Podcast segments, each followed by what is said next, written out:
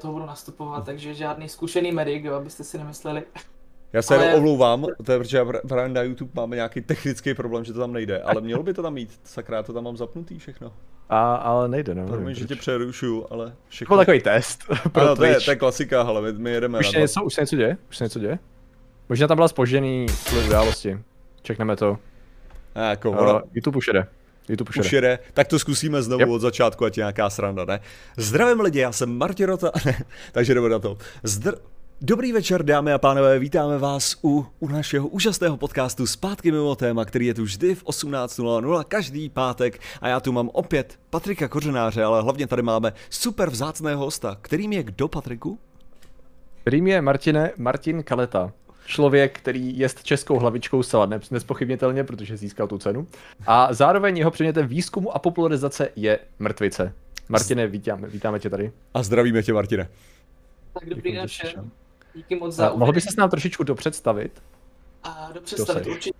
A tak a Martin Kaleta se jmenuji a jinak studuji teďka, vlastně nastupuji do prvního ročníku všeobecného lékařství na lékařské fakultě v Brně na Masarykově univerzitě takže nejsem žádný zkušený uh, medic, ale, uh, ale výzkumem mrtvice se zabývám už uh, více než tři roky.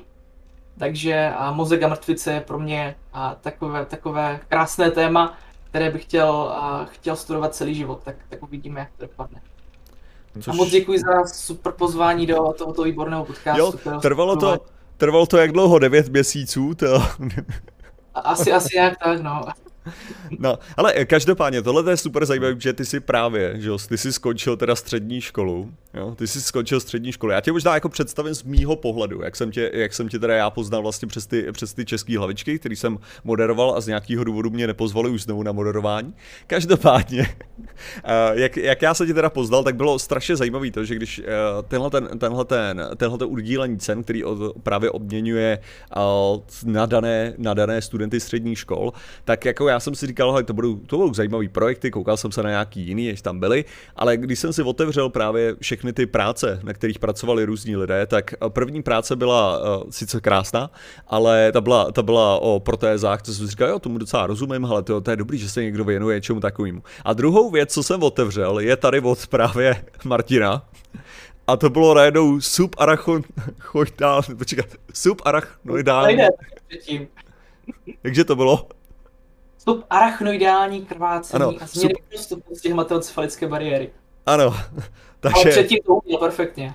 Takže to já bylo... Bych pod, já bych z toho vydedukoval, že to něco pod pavoukama se to odehrává. Hmm. Subarachnoidální krvácení. No, no, přesně tak, vlastně mozek je, jak kdyby kryt takovými třemi blánami a ono by se dalo říct, že on tam tak plave v té, v té lepce a ta arachnoidea je vlastně pavučnice, prostřední z nich a krvácení subarachnoidálně je, že vlastně vám rupne céva, která je pod tou arachnoideou a krvácí vlastně se mezi ty mozkové obaly.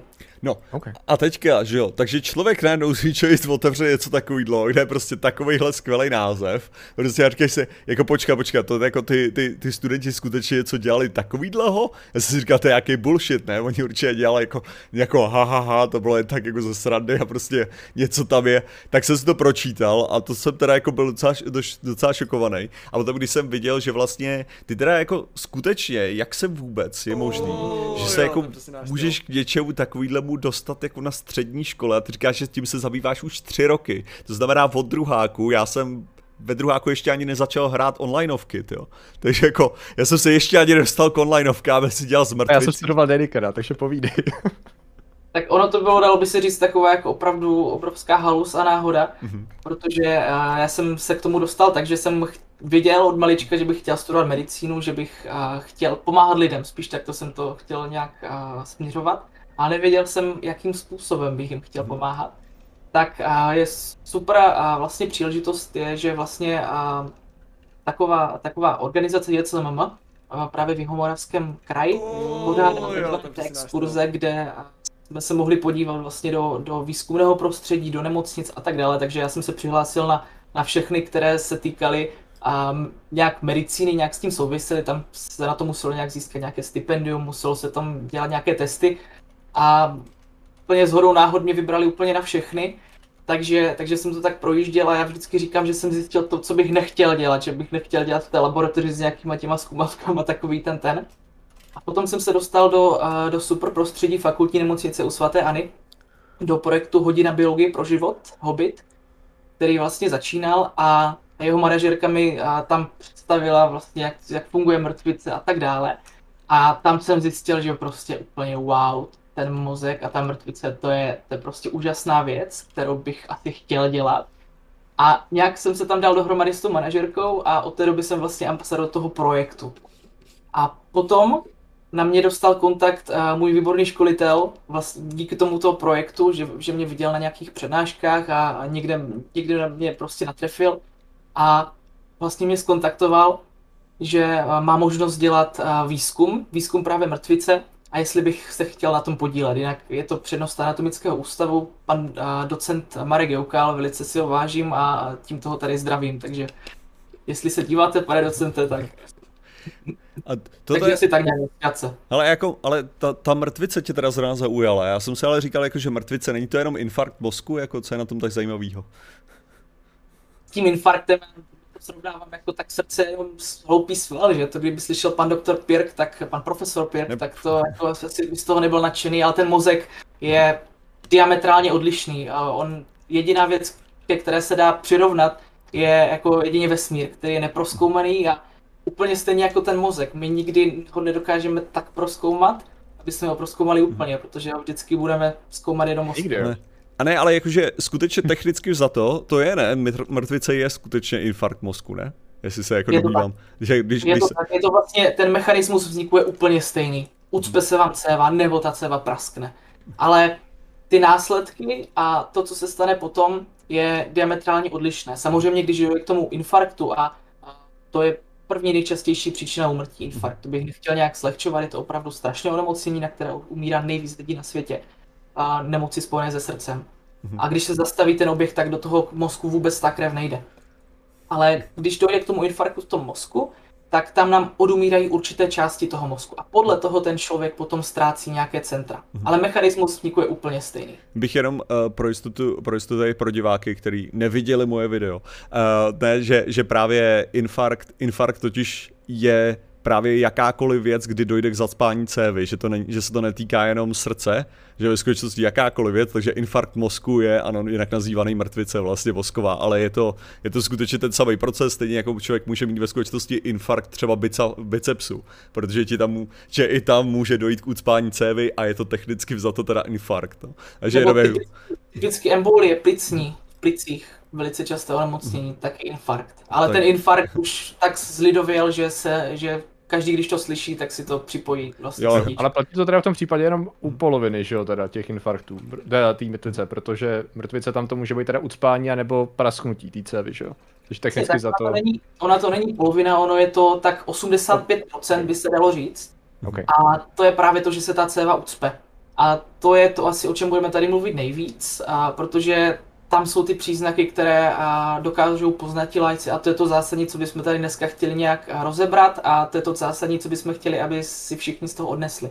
Ale těch 15%, hmm. ten zbytek, je právě to, to mnohem horší, sice méně časté, ale fakt s fatálními účinky a je to právě to, co já jsem studoval a je to, když ta céva v tom mozku praskne. Říká se tomu hemoragie, hemoragická mrtvice. A to já vlastně jsem studoval, to byl ten můj výzkum a to subarachnoidální krvácení byl ten, hmm. ten méně častý typ. A když ty teďka teda jdeš na tu, na tu vejšku, a to je vlastně ta obecná medicína, si teda říkal, tak jako v jakém, v jakém oh, bodě vlastně ty se budeš moc skutečně jako zaměřit, anebo už tě jako pustí teďka do laborky díky právě tomu tvému předchozímu jako té účasti, kdy vlastně budeš moc jít na tu mrtvici? Tak do laborky na mrtvici to můžu úplně stejně, jak jsem šel vlastně teďka tři roky. To tam, já jsem strávil v laboratoři a potom na sále, kde jsme operovali ty potkany, potom po, u mikroskopu, tam úplně bez, bez problémů to záleží jenom na, a na tom, jak já budu chtít a jaký budu mít na to čas.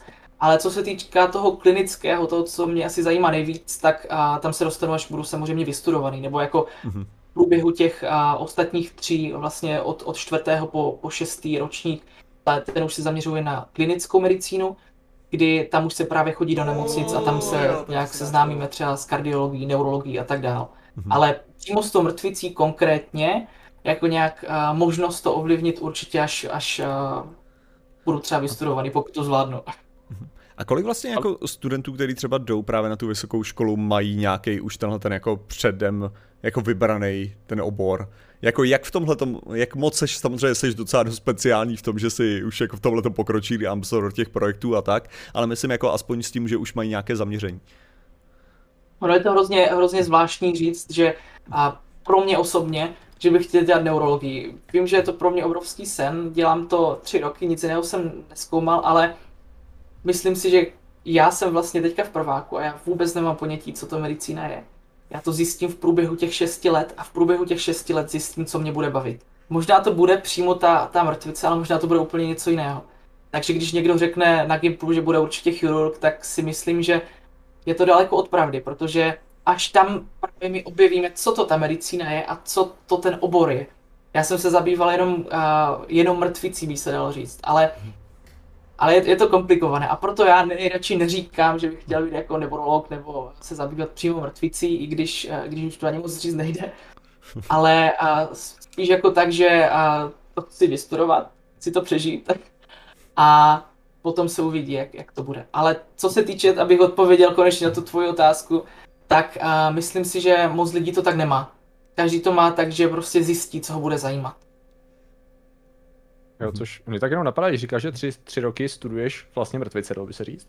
Ale zároveň nemáš tušení, co to je medicína, tak já vím, že trošku vytrhávám, jo, ale když to dělat podobně proti sobě, uh, tak to znamená, že v podstatě ty se teda zaměřoval celou dobu spíš na ty, na cévy v mozku, dalo by se říct. Prostě cévy v mozku byl tvůj záměr, ani ne tak jako fungování toho mozku jako takového, ale spíš doručování energie do toho mozku, kyslíku a tak dál? Nebo jakým způsobem můžeš vlastně, že jo, tři roky studovat mrtvice, aniž by ses, uh, že jo, nestudoval dál medicínu, a tak dále? Já jsem to řekl trošku víc nadhledem, samozřejmě, a když jsem chtěl dělat takovýto výzkum, který jsem dělal, tak jsem si o tom onemocnění musel zjistit a vlastně co nejvíc to šlo. Takže já jsem, já jsem začal tím, že jsem začal anatomii mozku, jak to tam všechno probíhá, kde se to nejčastěji stává, kde jsou ty místa, kde vznikají ty aneurizmata, která, což je vlastně příčina toho vzniku toho krvácení. Takže to byla anatomie, potom jsem musel nějak zjistit fyziologii, potom patofyziologii, jak, jak to tam všechno funguje, co tam je potom, jak, jak to tam funguje, když je to špatně. První, jak, je, jak to funguje, když je to správně, potom, jak to funguje, když je to špatně. A potom, co se stane potom, když je to špatně. Takže já jsem si vlastně tím, a dalo by se říct, a, tou mrtvicí prošel od začátku až, a, dalo by se říct, dokonce do toho klinického stadia, jak se to léčí. Takže vlastně mrtvici, a nechci říct mozek, protože mozek je obrovský rozsáhlý orgán, který má, jenom když se podíváme na medicínu, tak má je několik specializací, v, a co se týče mozku. Máte nádory a tak dál. A mrtvice je jenom, jenom jedna část z toho. Ale já jsem se teda dost detailně, by se dalo říct, zabýval tou cévní částí a přímo těmi, a těmi mrtvicemi. Ale samozřejmě ten mozek se musel mít na této úrovni proskoumaný nebo nastudovaný dostatečně, abych vlastně mohl pochopit, proč, nebo co tam zkoumám a co je tam jinak a co by tam mohlo být jinak a kde je tam možná cestička, která by mohla vlastně být nějaký potenciální, potenciální a být nějaký přínos, něco nového najít. Takže asi takto. A jaký jsi teda našel potenciální přínos? a ono, ono se to hrozně těžko říká tak to v rychlosti, ale pokusím se teda nějak, mhm. nějak, nějak nesložitě. Ono, když uh, vlastně dojde k tomu krvácení v mozku, tak se spustí masivní zánětlivá reakce. A to se ví. Ale uh, my jsme se zaměřili na jeden určitý cytokin, který vlastně ovlivňuje hematoencefalickou bariéru, což je bariéra, no, kterou, když se řekne bariéra, tak si každý představí, že je to nějaký obal mozku, přes také síto, přes které to protiká, ale není to pravda. Je to bariéra, která je vlastně v každé cévě našeho těla. Ne našeho těla, ale jenom mozku protože mozek si vybírá, co tam pustí a co tam nepustí. A ten můj cytokin, který jsem sledoval, se jmenuje TNF-alfa, je to prozánětlivý cytokin a já jsem zjistil, že on se vlastně v závislosti na, tě, na tom krvácení spustí, i když se zvýší na mozek tlak. A to je, to je ten největší přínos asi toho výzkumu, protože doteďka uh, se ty léčiva zaměřují na to, že máme tam krev, ta krev je ten hlavní problém, protože když je vlastně krev mimo cévu, tak se, tak se spouští a vlastně koagulační kaskáda, kdy dochází ke zástavě krvácení. Ale pro mozek a je tato kaskáda a ty, a ty látky, které tam vlastně vznikají, jsou pro ně toho toxické. Takže celou dobu se po tom krvácení zaměřovalo na tady tyto látky. Ale já jsem zjistil, že jenom ten, už ten, ten tlak na ten mozek protože mozek je vlastně v uzavřené schránce, že jo? takže on nemá kam uhnout, když tam, nám tam stříká ta krev. Takže ten tlak na ten mozek má, dalo by se říct, mnohem vyšší vliv, než právě tady tyto rozpadové produkty krve. A tady tímto směrem by se teoreticky po spoustu letech vlastně nějakého zkoumání dalo směřovat výzkum nových léčiv. To je to, že jsme našli vlastně takovou, dalo by se říct, novou cestu, kterou by to šlo realizovat. Takže vrtání do hlavy by bylo ideální, nebo případně zastavit srdce, aby, aby se snížil tlak. Vrtání do hlavy opravdu ne, to, to, to je jako některé, některé, a, některé... Některé věci by mohly zůstat jako ve středověku, jo, nebo ve starověku možná ještě. Ale ono, ono, se to, ono se to nezdá, ale někdy, když, je, když dojde k otoku mozku, tak se opravdu udělá, že se, že se vlastně vyřeže taková jenom část lepky, on, ten mozek vystoupí a potom splaskne, potom se to vrátí ta, ta část té, té kosti. Ale toto samozřejmě, tak jsem to nemyslel, jde o to z, vyvinout léčivo, které bude snižovat ten tlak prostřednictvím toho cytokinu. Takže hmm. přímo, jako přímo léčivo vyvinout. Hmm. Takže chápu to dobře, že tady to je tvůj objev. Tady to je věc, se kterou ty si prostě našel souvislost toho cytokinu s a jeho aktivity s tím, s tím, s tím otokem mozku, eh, se, se zvyšováním toho tlaku. To nebylo něco, co bylo dřív popsáno, rozumím tomu dobře. Ano, dalo by se říct. A no, samozřejmě není to jen můj objev, je to objev celého týmu, který, aha, který je vlastně důležitý, mého pana docenta Joukela, který je úžasný. A je to vlastně nová cesta. Takže v tom případě ty seš to? Ty seš už tuhle tu chvíli na nějaký studii publikovaný, napsaný? A teďka, teďka jsme posílali do, do časopisu a studii a doufám, doufám a Frontiers in Neuroscience. Hmm. Okay. Nevím, jestli to, to asi... To asi Nebo, já jdu googlit impact factor, ale... a, a, a, takže, takže doufám, že nám to přijmou a vypadá to, vypadá to nadějně. Teď jdeme na kongres vlastně v září a tam to budeme publikovat. Takže tak. Yep, to je solidní. Tak to, to je super, no, jo. Okay, jako tak, gratulujeme tak všichni samozřejmě, tady, tady lidi jsou, lidi v chatu jako docela jsou, uh, jsou ohromení zatím.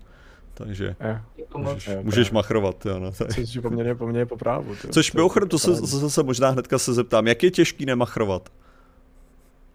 Já si myslím, že uh, to je velice záludná otázka.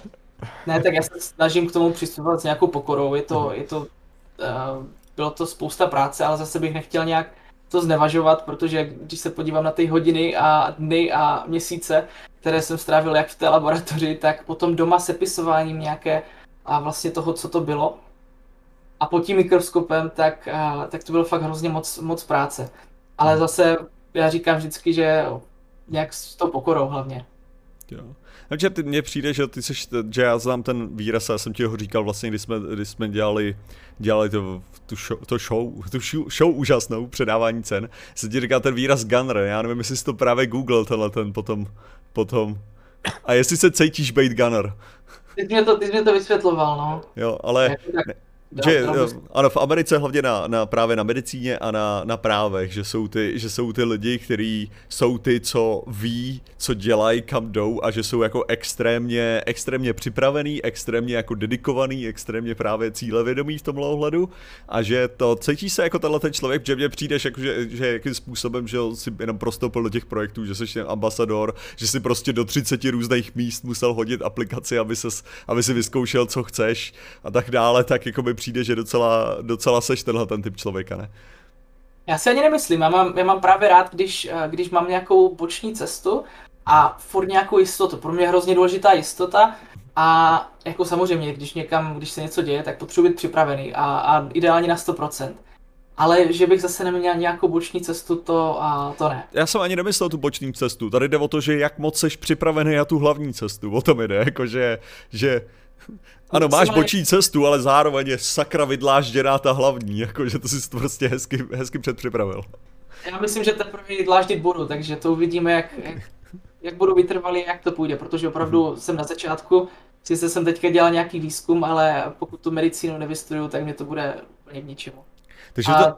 Měl obrovský, obrovský obdiv a nějak a ukázat těm všem, kteří to vystudovali a všem, kteří to studujou a všem lékařům a, a i ostatním profesím, protože myslím si, že to hrozně a, důležité, a, ale hrozně zodpovědná profese a taky hrozně těžká a, a náročná pro, pro toho člověka jako takového.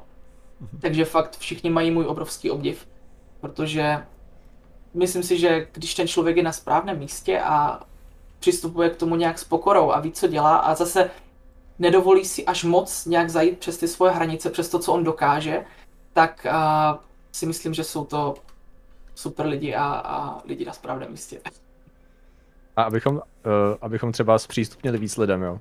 Tady ten start té těžký, náročný profesy, plný samozřejmě uznání a úspěchu a tak dál. A jak já jsem koukal v jednom rozhovoru, že ty si, ty si vlastně získal tu, ten zájem, mimo jiné, kromě toho, že tě, že tě motivoval teda uh, strejda dědeček, Uh, tak uh, když si listoval medicínskými atlasy, jo, že si objevil mozek v podstatě. Uh, to byly takový ty klasický, klasický atlasy těla, zvířat, zajímavostí a tak, a čtyřkový rozměr, který jsme tak jako mývali v knihovničkách, anebo bylo to něco konkrétního, aby se nasměřoval lidi, kteří by, uh, kdyby se chtěli začít o to zajímat? Konkrétně to byl ten čihák, kterého mám tady na poličce. A, ah, takže, takže to, je, to byla moje první knížka, s kterou jsem se seznámil od, oh, od Strady, staré vydání.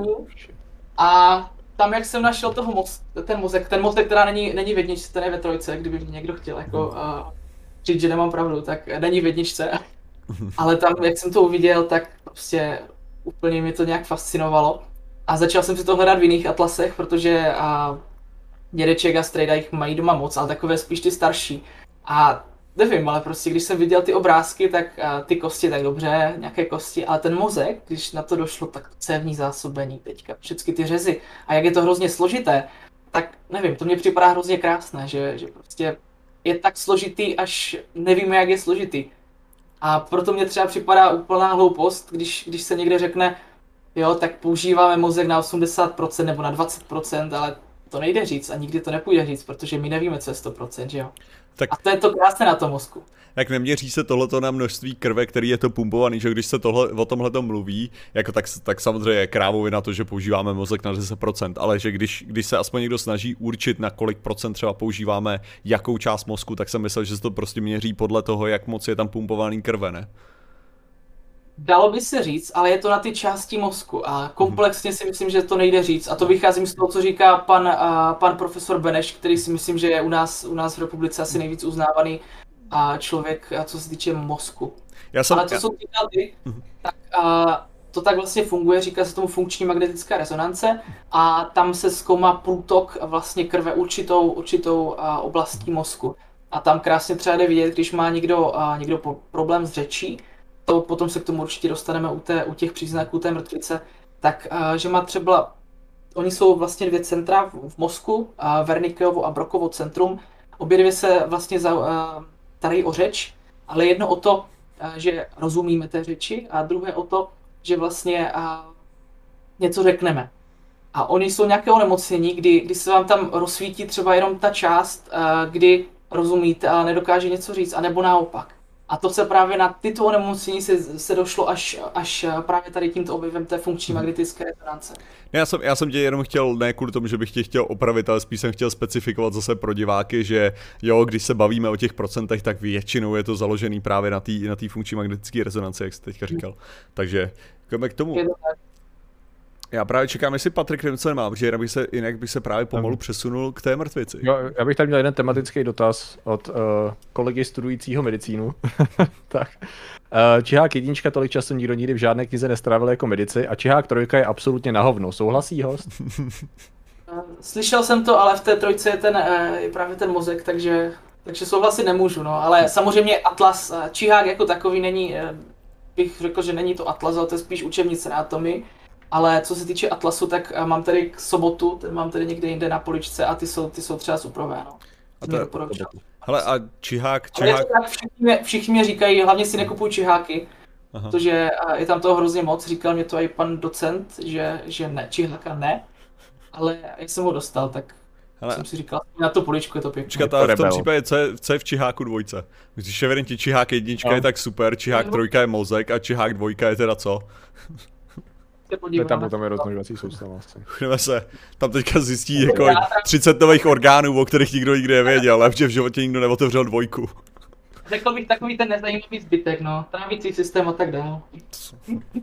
OK. Ne, to říkám pak s nadhledem. To Tam říká ten autismus, ne? Ponětí o tom, co je to medicína, to bych chtěl několikrát ještě tady zdůraznit, já jsem z toho obrovsky fascinovaný a obrovsky motivovaný, ale opravdu ten, ten uh, to množství těch informací, které je, furt se mě to ke mně dostává, že prostě nebude to lehké a já sám nevím, jestli to dokážu vystudovat, takže bych nechtěl tady ze sebe dělat nějakého velkého Amerika, jenom kvůli tomu, že jsem eh, že... dělal nějaký mrtvice. A čím, si, čím si myslíš, co si myslíš, že by potenciálně mohl být ten největší problém? Jakože, protože zdá se, jako, že takový to, to základní odhodlání, OK, to by mi tam mělo být, schopnost nějakým způsobem se učit by tam měla být, a že jako stres třeba, protože to jako, co já vím, tak to přináší jako, že snad jako studenti medicíny mají snad největší poměr sebevražd, jako největší množství stresu a tak, jako to je to, co tě děsí, jako že by si nemusel zvládnout, nebo co? Já jsem, když jsem, uh, nechci říct začínal, já začínám teďka, ale i s tím výzkumem a dělal jsem spoustu takových přednášek, nechtěl bych tomu říkat přednáška, ale nějakých prezentací, tak já jsem byl hrozný stresař mm-hmm. a vždycky jsem si říkal, prostě jsem se bál. A čím víc jsem toho udělal, tak mně připadá, že jsem se naučil trošku s tím stresem pracovat a trošku ho odbourat, že, že to i umím ovládat, ale samozřejmě nevím, jak to bude fungovat na té medicíně. Ale toho stresu se bojím moc, mm-hmm. protože a to dokáže dělat divy, si myslím. Ale mhm. spíš, spíš jde o to množství těch informací, jako které je potřeba dostat do toho, do toho mozku. Asi, asi tady toto, no. Že to právě, co já, co já bych nějaký, tak... nějaký... Ano, co jste Ne, promiň, promiň, povídej že někdo, někdo to má tak, že má, je na něho vlastně takový ten tlak zvenčí, že ty jdeš studovat medicínu, ty to nedokážeš a všichni se budou to. Já si myslím, že když, když jsme se tam dostali, kdo se, kdo se dostal na jakou školu, tak asi hlavně kvůli tomu, aby to dokázal nějak sobě a kvůli tomu, že ho to baví a ne kvůli tomu, aby to dokazoval někomu, někomu, někomu jinému. Mm-hmm. Ne, ale já, já jsem si říkal, jako, že v tuhle tu chvíli, když teda už jako odmala čteš chceš tady čiháka, tak jako mě zajímá, jestli už, že třeba vím, že na, za, na začátku je to právě strašně prý na paměť ohledně právě té anatomie, že ta anatomie je prý strašný drtič, na kterým lidi, že, že se prostě fakt člověk musí naučit všechno česky, latinsky a tak dále, pravděpodobně anglicky, protože to bude číst jako v dalších, což už jsem slyšel, že je teda latinsky docela podobný, a tak jako já bych předpokládal, že už ty budeš mít třeba jako tu anatomii právě z tohle důvodu našprtanou, to nemáš? Ne, jako dopředu na šprtanou, myslíš? No, no, ne, nemáš, nemáš. Jako, já jsem hrozně chtěl a hrozně, hrozně mě to nějak, jsem si říkal, co budu dělat celé prázdniny, prostě od květné. Co budu dělat, tak budu se učit anatomii, ne? Všichni mi říkali ne. V žádném případě je to blbost. Já si myslím, že je to obrovské kvantum těch informací, ale samozřejmě já to vůbec nemám naučené. Možná jako nějaké mozkové dráhy, to, co se týká té mrtvice, tak to jako umím si myslím, tam se orientuji ale, ale jinak, uh, jinak opravdu ne. To se uvidí a právě to je to, že my jsme se třeba doteďka, já jsem se na Gimplu moc naučil, nebo jakože jo, ale, ale ne až tolik, kolik si myslím, že bude potřeba na té medicíně, to určitě.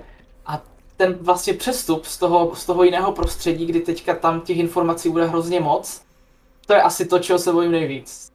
Mm-hmm. To bude ten šok, který prostě, že na to nebudeme zvyklí a na to asi nebude zvyklý nikdo, než, než se do toho dostane že to bude možná vtipné, jestli uděláme podcast za rok, jestli to třeba vydržím, tak, uh. tak povykládám o tom, jaké, jaké studium medicíny prváku. Okay, no, my tady, my tady máme jako, když tak, jestli vidíš chat, jako občas se, co na ně koukneš, tak tady Dersel, tak to je náš, to je náš tady student medicíny, který soustavně mluví o studiu medicíny, o tom, jak, jak si to velice užívá a jak je to strašně jednoduchý, takže... Výhradně pozitivně. Výhradně pozitivně, on je strašně, s tím si pokecám asi. Jo, jako on je, on je vždycky, vždycky velice pozitivní a optimistický ohledně všeho. Ale, takže jo, jako, hele, eh, je, tohle, tohle je, je, máš k tomu, ten, ty máš vlastně k tomu docela ten dobrý přístup a což si myslím, že je takový ten nejlepší přístup je ne, že myslet si, jo, všechno bude v pohodě, ale právě mít trochu strach, to znamená respekt, tak většinou jako člověk je trochu aspoň připravený na to, že, že neví, což jako Líbí se mi tvůj přístup, no, tady k tomuhle tomu. Tak se dostaneme, dostaneme k tý... Dostaneme k té mrtvici a ti nějaká zábava. Co bys nám řekl hezkýho o mrtvici a na co si nejvíc máme? Dej nám tady tu tvoji přednášku, hele, pojď rozjeď to. Máš určitě, že já když dělám přednášky, tak mám takový ty, mám pětiminutovku, dvacetiminutovku a čtyřicetiminutovku, jakože mám připravený různý. Jak nám dej pětiminutovku, jestli máš. Pětiminutovku, dobře, tak. Pojď, pojďme tak říkal ty to pěkného mrtvici, jako ono je všechno pěkné pro mě, ale myslím si, že ono obecně to moc pěkné není, protože ta mrtvice je, je fakt poměrně strašné onemocnění, je to druhá nejčastější příčina úmrtí u nás, potom, vlastně potom infarktu. Ale co je e, asi zásadní, tak je, že to první nejčastější příčina trvalé invalidity. A ta invalidita a ty následky je právě to, co je u té mrtvice takové typické. Já hrozně rád to srovnávám, jak jsme už naťukli ten infarkt, mm-hmm. tak ze srdcem. Srdce je jenom takový sval, nebo jenom takový sval, je to úžasný sval, ale je to sval, který, když nemá dostatek kyslíku, když se tam ta céva ucpe, tak bolí. A každý zná vlastně tu bolest na hrudi a když někoho bolí na té hrudi, tak si tu záchranku zavolá, že jo. Ale co se týče toho mozku, tak mozek je tak geniální, bohu díky nebo bohu, bohužel, to my nevíme, ale on sebe necítí. Samozřejmě zase jsou tam nějaké výjimky, ale v těch 90% případů by se dalo říct, že uh, tu mrtvici neucítíte. A to je právě ten problém, to když uh, ti lidé tu mrtvici dostanou, tak oni si řeknou, vyspím se z toho. A oni se často už ráno neprobudí, protože uh, u té mrtvice jde hlavně o čas. Jak už jsme, jak už jsme nakousli, tak uh, je to vlastně, ten mechanismus vzniku je takový, že se ucpe céva. Ucpe se céva konkrétně v mozku a podle toho, v jaké části mozku se ta céva ucpe, tak, tak rozsáhlé jsou ty, ty následky a i ty příznaky. A ty, hlavně ty příznaky, to je to zásadní, co by jsme tady všichni chtěli teďka nějak rozebírat. A to zásadní, co by si všichni mohli s tadyma odnést, protože je hrozně smutné, aspoň pro mě, že my jako Česká republika jsme, co se týče léčby mrtvice, a na obrovsky vysoké úrovni, na prvních příčkách opravdu, ale naše populace nezná příznaky té mrtvice. A jediná, úplně jediná první pomoc, která vlastně jde u té mrtvice udělat, je, že vy ty příznaky poznáte a zavoláte záchranku. Ale pokud ty příznaky neznáte, tak prostě se dá, ne, nedá nic dělat. A to je to zásadní, aby se ten člověk dostal do té nemocnice co nejdřív. Protože o tom tady bude ještě potom řeč, že od, a, ten čas je pro mozek opravdu obrovsky zásadní. Kdyby se, kdybychom chtěli říct nějaké čísla, tak a během minuty když se odstřihne zásobení mozku, tak nám odumře 2 až 10 milionů buněk a 12 kilometrů těch vlákinek mezi, mezi nimi. Takže když si potom představíte, že, že ten člověk má tu mrtvici třeba a před, před dvěmi, třema hodinami, tak ten počet těch buněk je obrovský velký. A proto je zásadní ty příznaky poznat hned, aby se ten člověk dostal do té nemocnice.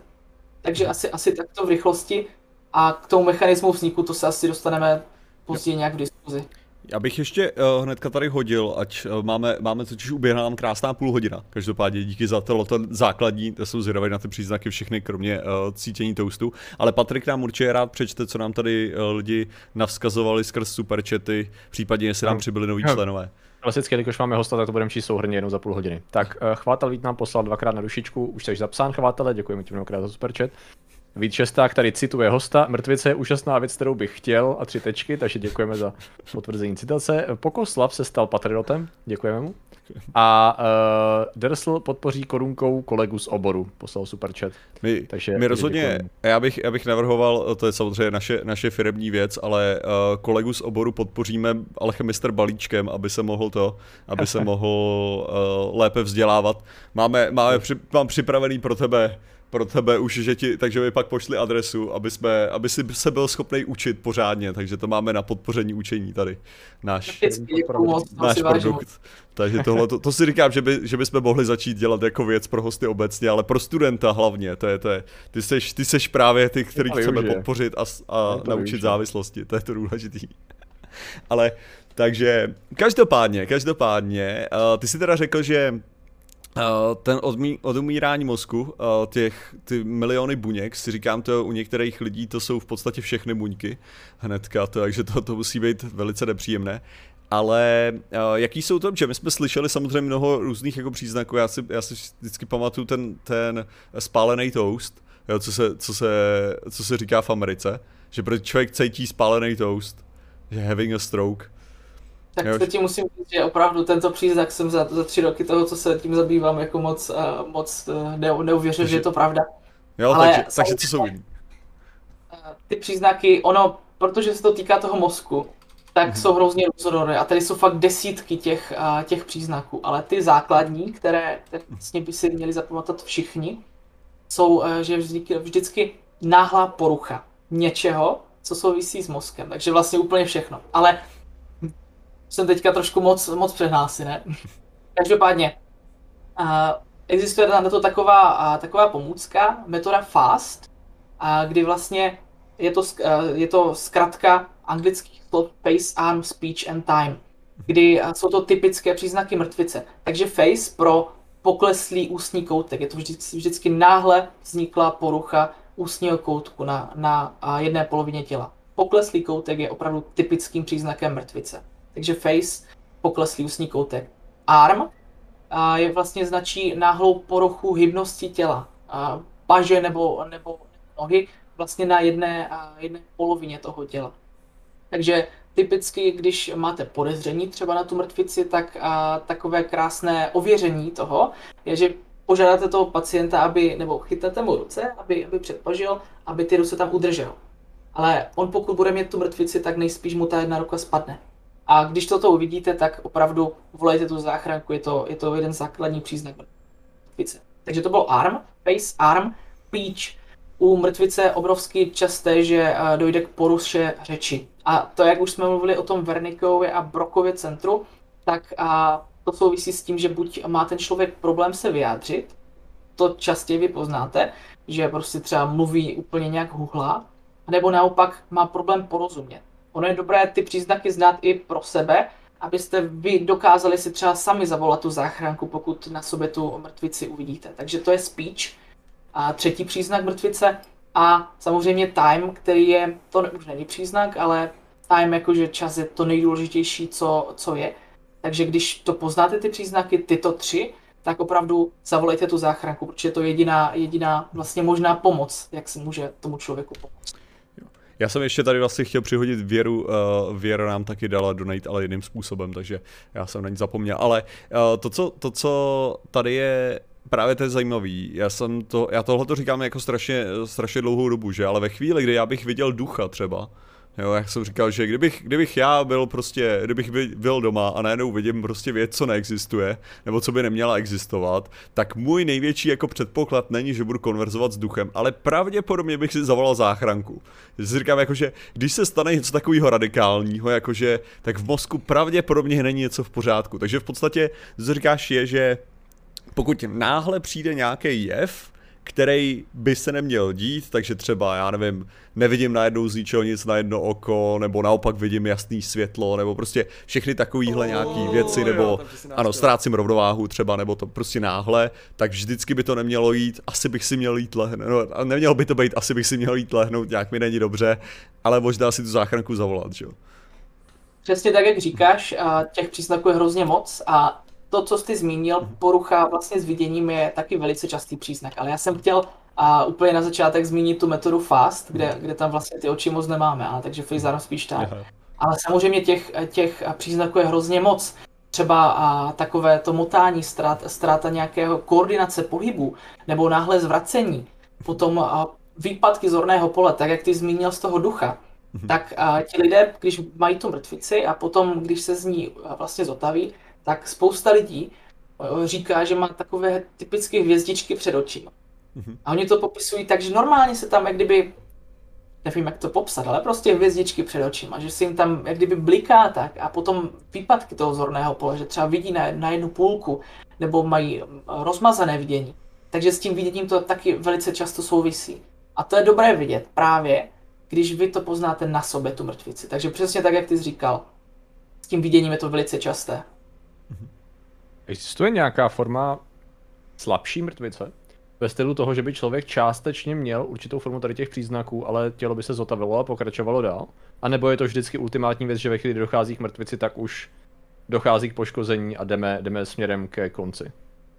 Ono to, ono to není, tak to se to nedá říct. Ono těch mrtvic je hmm. samozřejmě hrozně moc typů, je ischemická ataka, transitorní ischemická ataka a tak dále. Těch je hrozně moc, ale ono to vždycky závisí na tom, kde se ta céva ucpe.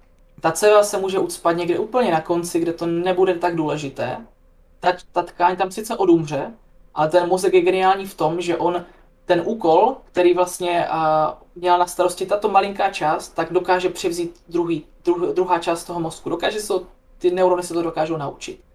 Ale to vy třeba nepoznáte na sobě, když je to takto v malém, v malém měřítku, když je to úplně někde na konci. To samé u infarktu, když se ta céva ucpa někde, někde na konci, tak ani nemusíte vědět, že máte infarkt. Naopak, když se ta céva ucpe a vlastně ta velká přívodná céva, když se třeba ucpe, tak to je problém. Ta, to ten člověk třeba umírá hned. Ale přesně tak, jak jsi říkal, a je možné, že, že máte mrtvici a ani o tom nevíte, protože je to tak slabé a dokonce se ten, ten průtok může i obnovit, že se vlastně kdyby nic nestane. No což jí... nabízí, sorry, jenom, rychlý jenom dvě doplňující otázky v tu chvíli. Nabízí se, uh, je pak možný zpětně nějak assessnout damage, jako zjistit, že k té mrtvici menší došlo? Uh, případně i tady ty menší mrtvice mají nějaký, má, jako poškodit nějakým způsobem ten mozek a tady zároveň to souvisí s dotazem tady z publika. Jak se potom ověřuje, že skutečně došlo k mrtvici teda? Um, co se týče té mrtvice, tak buď CT nebo magnetická rezonance. A ideálně ještě ta funkční magnetická rezonance, kde se fakt zjistí, že třeba v té části mozku nedochází k dokrvení, když by tam to dokrvení mělo být, když by tam ta krev měla být. Ale samozřejmě a i ta malinká mrtvice je špatně. Takže když se, když se poskládá třeba 20 takových malých mrtviček, tak a, může dojít k tomu, že odumře velká část toho mozku. A ono často se stane, že když v jedné části toho mozku dojde k té mrtvici, tak je velká pravděpodobnost, že v té stejné části dojde znovu vlastně a, k, a, k té mrtvici. Takže ono, když se to naskládá, tak z toho může být opravdu obrovský problém. Ale... Takže tak, nevím, jestli jsem odpověděl, nebo jestli jsem... Jo, jo, jo, určitě, jo. určitě skvělá odpověď v tomhle ohledu, ale to je, to je právě, jako já, já vím, že uh, vím, že tohle se může dít mnohdy právě u starých lidí, co jsem slyšel, tak jde, jde o to, který právě nemají ten častý dozor, nemají třeba náštěvy, jsou v nějakých těch domech, který jako neposkytují úplně tu super péči, takže se právě může stát, že mají nějaký ty mrtvice a v podstatě nejsou pozorovaný do té doby, než mají tu pořádnou velkou, která potom, která se projeví už tak, že se nedá ignorovat a přitom potom jako právě lékaři jako řeknou, že prostě tam došlo už ta, ta tkáň už je odumřela jakou dobu, prostě nějaká, nějaký ty části, ne? Jako je to, ne, říkám to správně, ne? Jako, že tohle to se děje. No, je, přesně tak, jak to říkáš, ale teďka mě u toho napadlo ještě jedna důležitá věc, kterou bych chtěl fakt vyvrátit. A nevím proč si většina lidí myslí vždycky, když to někde říkám, tak mhm. říkám, jako myslíte si, že mrtvice postihují mladé lidi? A oni vždycky říkají, proč by mrtvice postihoval mladé lidi? To je, to je velká blbost, protože, a protože mrtvice postihne obrovský moc mladých lidí. Já jsem si to schválně hledal a víc než 80 tisíc ročně dostane a, lidí pod 20 let dostane mozkovou mrtvici. Já mám osobně... Na nebo u nás? Prosím? Ve světě, na světě nebo u nás? Nebo... Na světě, na světě, ale i tak je to celkem jako dost. Mm-hmm. Jinak celosvětově umírá 17 milionů lidí, ale, ale i tak je to obrovské, obrovské číslo. U nás, u nás 25 tisíc, 25 tisíc ročně na tu mrtvici, přímo Česká republika. Mm-hmm. Ale, ale zpátky k tomu, k tomu věku. Samozřejmě ten věk je největší a, a nejzávažnější rizikový faktor i u té mrtvice, i u ostatních onemocnění. Ale to neznamená, že mladí lidi nemůžou dostat tu mrtvici. Já mám kámošku, která měla 20 roku, dostala mrtvici a ty příznaky té mrtvice byly takové, že oni u první poslali na záchytku, protože si mysleli, že je úplně opila. Ale naštěstí na té záchytce byl uh, zkušený pan doktor, který to poznal a okamžitě se dostala do iktového centra, do nemocnice, kde to dokázali léčit a ta holka je úplně v pořádku. Ale kdyby to nepoznali, tak, tak je po ní, protože to byla velká mrtvice. Takže to bych opravdu chtěl vyvrátit, že se nemůže postihnout a mladší, mladší lidi. Samozřejmě a učíme se to proto, aby jsme dokázali pomoct někomu druhému, ale bylo by taky blbé neznat ty příznaky, kdyby to došlo na vás a nemohli byste si pomoct sami, že jo, takže... Ne, eh, v, tomhle, v tomhle případě právě zase to je, to je o tom, že to, trochu rozumě tomu procesu, že jo, i pro prostě normální lidi, že jo, když prostě rozumíme tomu, že jde jenom o vlastně ucpání a následně právě porušení nějaký, nebo možná teda tomu dalšímu jako porušení té cévy, no tak to jako skutečně znamená, proč se to nemůže stát mladému člověku, že jo, prostě eh, zvlášť můžu to mít nějaký genetický, genetický aspekty předpokládám, že člověk nemusí mít ty cévy třeba tak dobrý jako, jako jiný lidi, nebo prostě může jít o to, že Uh, jak, moc, jak moc se může třeba stát, že se zanesou ty cévy v mozku, jakože podobně jako právě když se bavíme o cholesterolových nějakých ucpání na srdci, tak jestli něco takového teoreticky by mělo dojít i u toho mozku? Že vlastně, protože to řečiště stále nese ty, ty věci všude, všude různě, jenom se samozřejmě nedostávají do toho mozku, protože to neprojde tou bariérou, že jo? Jasné, geneticky je to hrozně moc, čo, co se může stát, ale já si myslím, že v, v té mladé populaci hlavně ten problém pití alkoholu, kouření a hlavně, hlavně hormonální antikoncepce. To si myslím, že je věc, která by se měla vymítit, protože je obrovsky prokázané, že hormonální antikoncepce zvyšuje až 20krát možnost vzniku mrtvice. A to je právě ten problém, proč k tomu dochází. Takže to si myslím, že to je to, to, je to špatné, to je to, proč k tomu mhm. dochází. To je Co, zajímavý. Ne, tak tam, tam, je, tam je potom ta otázka 20krát, 20krát kolik.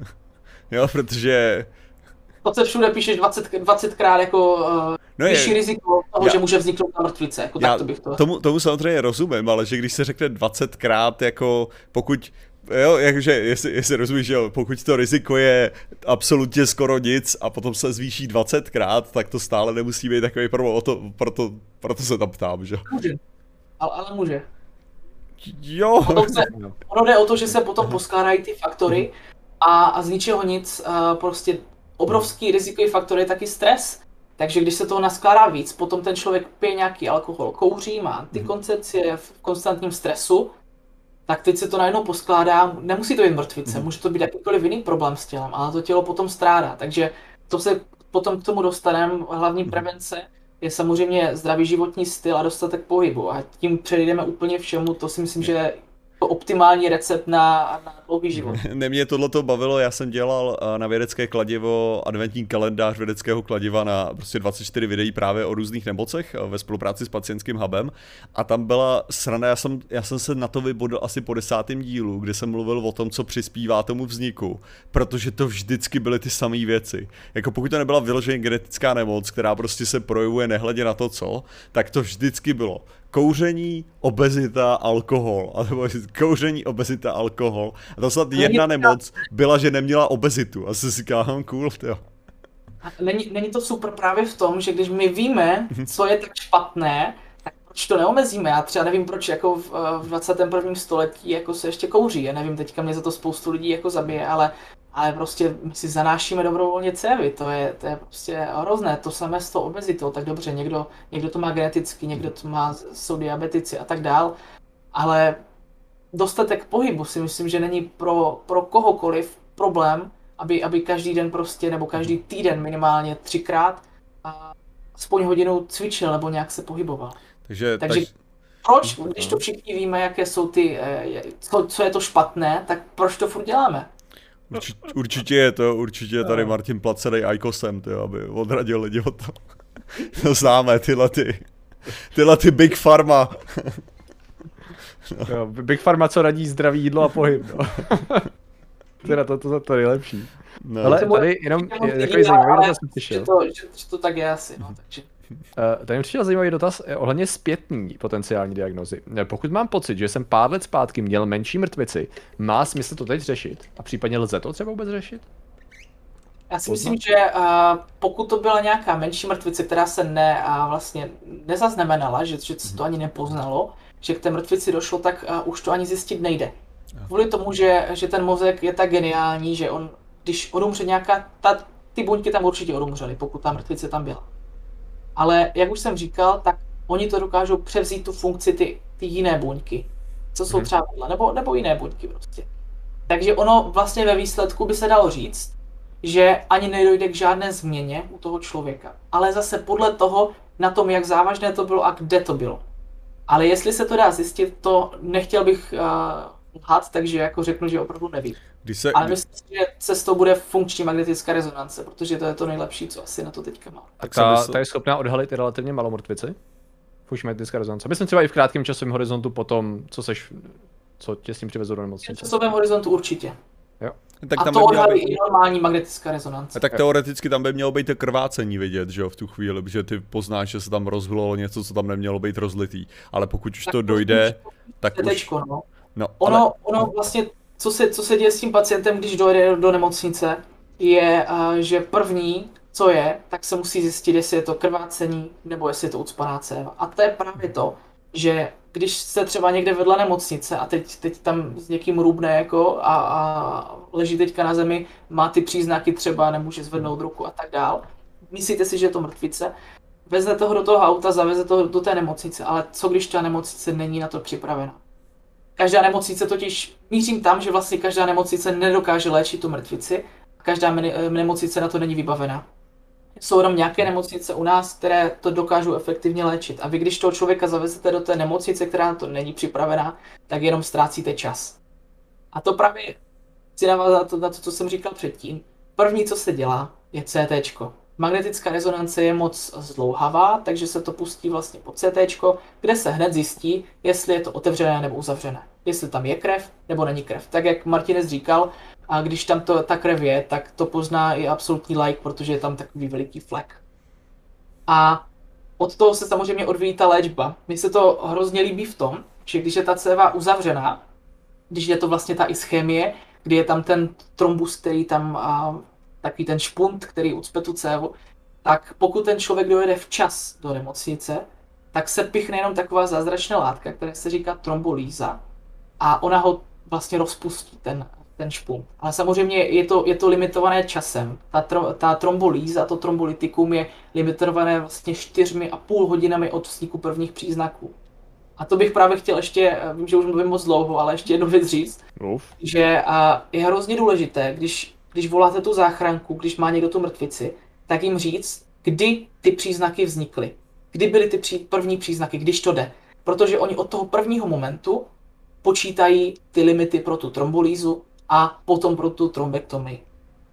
Ne, ale v tom případě, jak ty si říkal, že když je člověk vedle nemoci nebo jako blízko nemocnice a přiveze tam toho člověka, takže v podstatě ty si, co si tím chtěl i říct, ne, je, že to, co bych měl v tu chvíli dělat vždycky, je zavolat tu záchranku, protože ta záchranka mi řekne, jako jednak mi, jednak mi můžou, když tak říct, ne, tam ho nevoste, my, my si pro ně přijedeme raději, anebo prostě jako vyloženě říct, no tam ho v žádném případě nemůžete vozit, jako pokud ho chcete to, ať vemte ho raději do jiného, jiný nemocnice, protože tam ta nemocnice na to nemá, není připravená. Takže stejně jako nehledě na to, co vždycky volat záchranku, nikdy nespolíhat na to, že člověk to vyřeší sám tím, že někoho přiveze autem.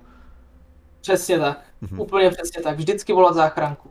Jo. I když jste za rohem nemocnice. Já jsem, mimochodem teďka to mě napadlo, že bych ještě, že mě o tom říkal brácha, uh, aplikace ambulance, jakože vyloženě, že by měla nějaká být, já jsem se na to právě ještě nedíval, a že mi říkal, že to je skvělý, skvělý tím, že člověk může právě přivolat ambulanci na svoji lokaci jenom pouhým kliknutím, jakože asi nějakým právě způsobem, že to je teďka od, od zdravotnictví, od ministerstva zdravotnictví, že to tu udělali.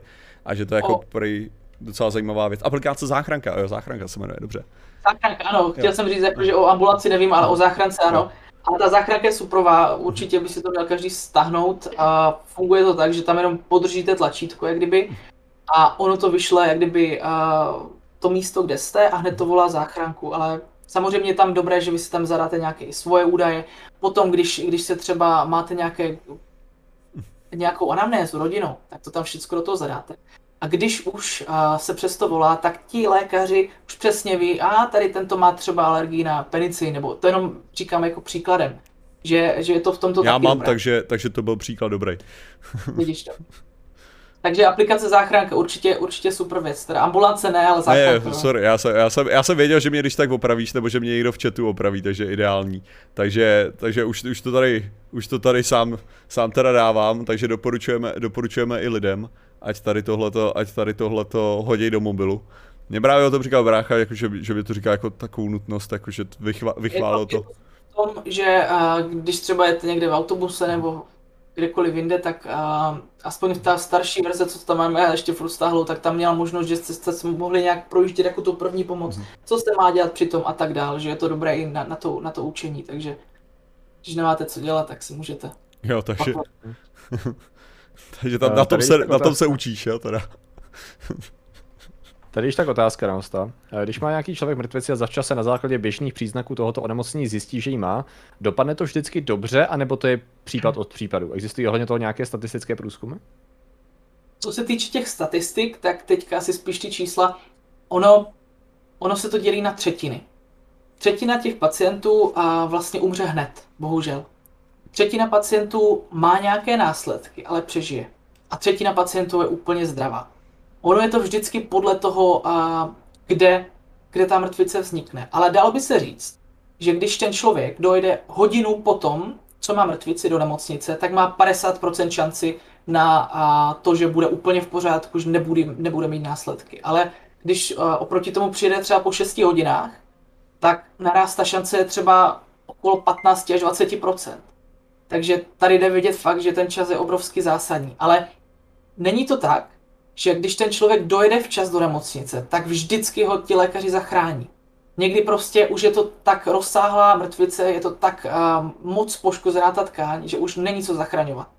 Takže nedá se říct, že vždycky se dá pomoct. Ale v České republice jsme na tom opravdu nejlíp. Takže myslím si, že když se dostanete do nemocnice, tak máte velkou šanci. Hlavně včas, ale. Jak napadlo, jaký je, určitě budou někde existovat statistiky srovnání zemí se soukromým versus veřejným zdravotnictvím a úspěšnosti. Ne, ukazuju, ukazuju lidem, jakože jak tady i s číslem jsem to ukázal pro jistotu, takže to. Ale to, to stejně všichni znají už, pokud, pokud uh, se někdy koukali na Info Alchemister, tyjo, že tam, že tam je uvedený moje číslo, takže. No. Žádná tajemnost. A já už, já mám pocit, já mám pocit, že lidi jsou dost inteligentní. Což mimochodem je tak pro, pro zábavu, ať tady jako rosto. Někdo mi teďka nedávno, nedávno mi volal, jakože já ležím v posteli a někdo, někdo mi volá slovenský číslo. Jak to bylo, tak se to zvedl, tak se právě dobrý, je Martin Rota. A, a, a hnedka, zdi, hnedka tam se sdělal ten šok toho člověka, že to, že to jsem skutečně já, jenom tam a, a vypnutí, zavěšení. To vypnul, no. Hned to vypnul. To se ale... Ne, já jsem, já jsem tohle dělal svýho času taky, nějaký, nějaký děti taky než to moje číslo nějak na internetu, protože já jsem strašně, strašně chytrý v tom, jakým způsobem to schovávám, vůbec teda. A, a tak, tak bylo super, že mě právě takhle jako otravoval, mě zavolali, začal mi nadávat a já mu řekl, a promiň, promiň, ale chvilku, chvilku vyč, počkej. A jenom jsem položil telefon, pak se za pět minut jsem ho zase, vidím, že to furt pokračuje. Co jsi chtěl vlastně? Zase začal nadávat. Hele, promiň, já ještě chvilku musím. Tak jsem to zase položil. Takže prostě takhle provokuju lidi, no, zábava. No.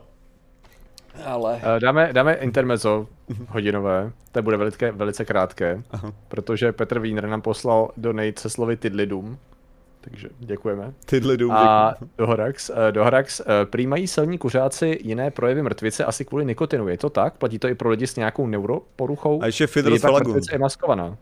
Ještě, Píše Doha. Ještě Fidel Felagun, děkujeme za donate. Promiň. Tak, brzo ne? Okay. Díky moc.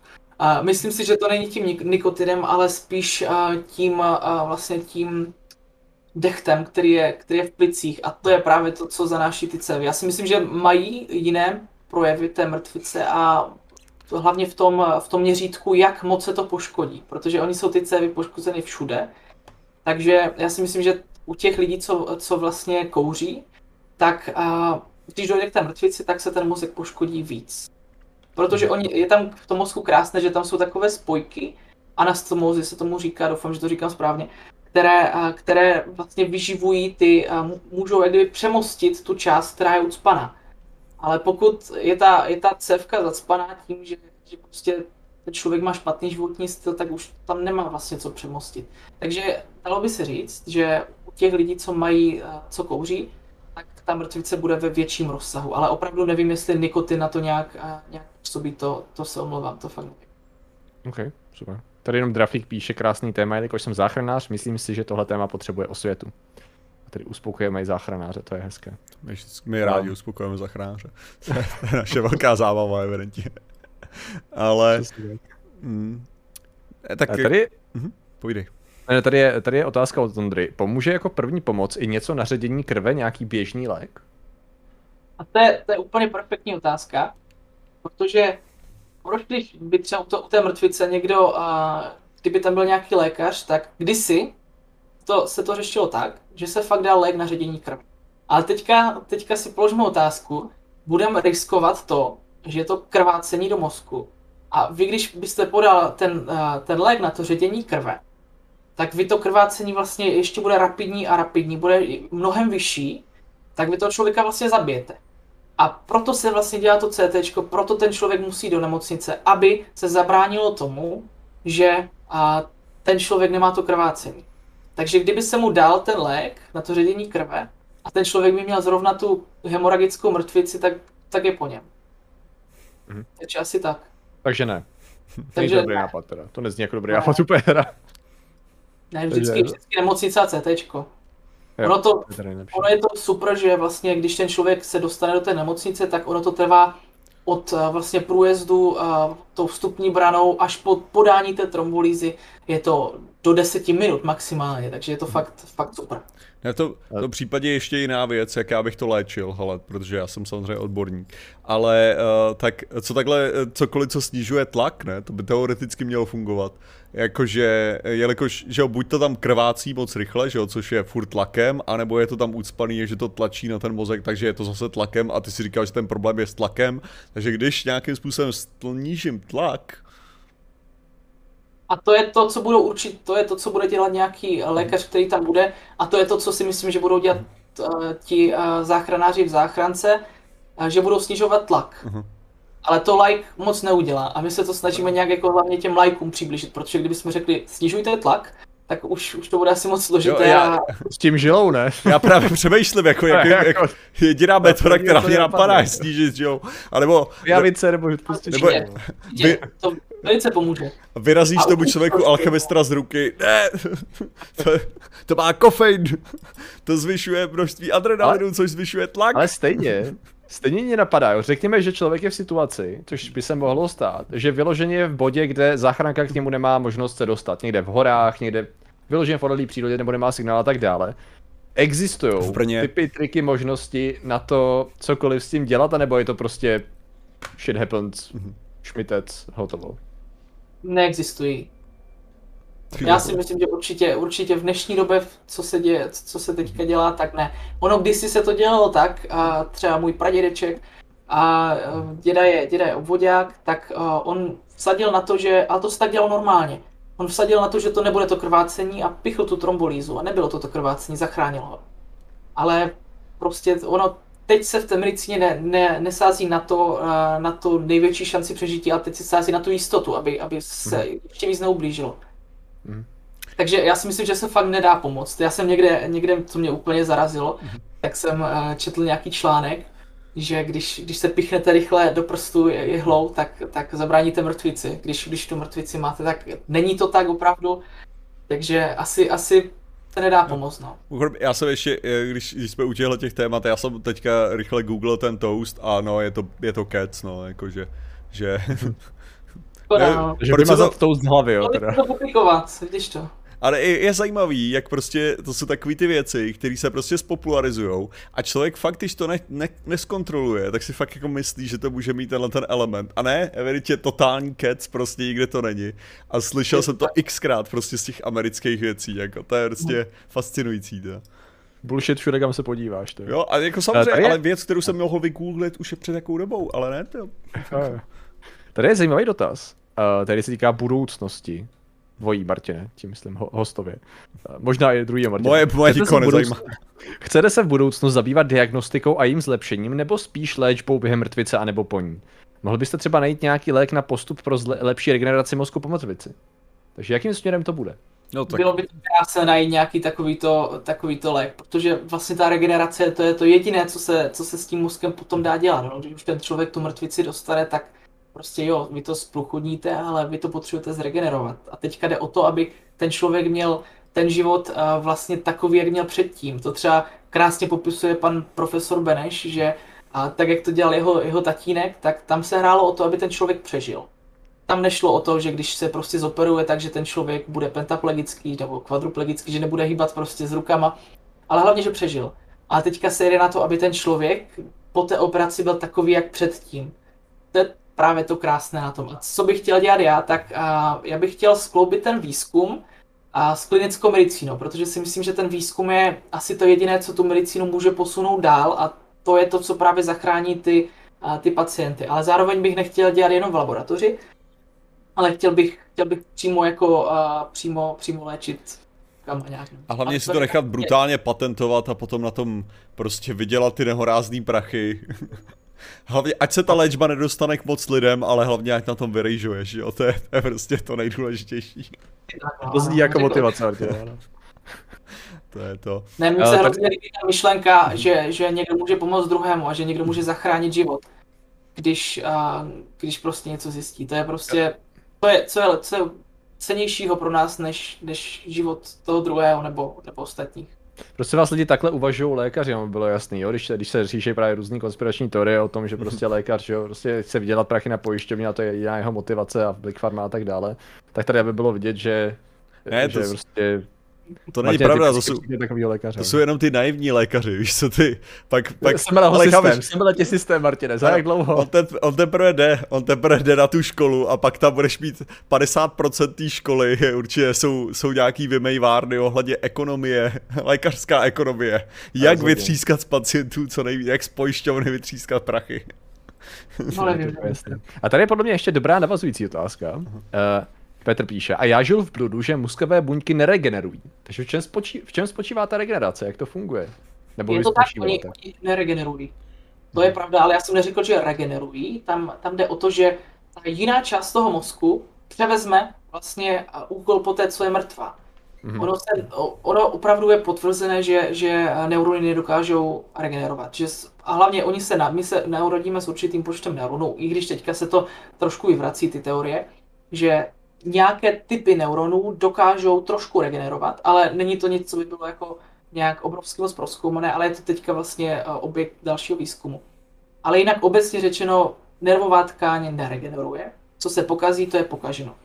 Ale co je ta regenerace, tak je vlastně to, že a tomu se říká plasticita toho nervového systému, kdy to dokážou převzít ty jiné části toho mozku, protože tam těch buněk je hrozně moc.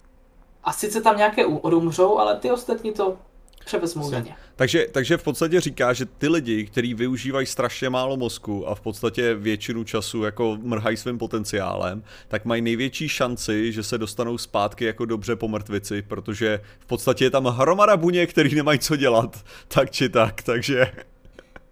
Já teda zastávám ten názor, že je potřeba ty buňky pořádně trénovat. Když se podíváme na sval, tak, tak ten atrofuje, když, když se neběhá, když třeba v sádře a nehýbe se, tak ten sval může být poloviční, takže je potřeba těm neuronům právě dát pořádně, aby, aby makali a potom, potom to jde o to líp. Uh, hele, jak, jak, jak ty posiluješ neurony? Přiznej se. Co je Tak já- tvůj způsob posilování mozku? Jakou hudbu si u toho pouštíš a jak makáš? Tak.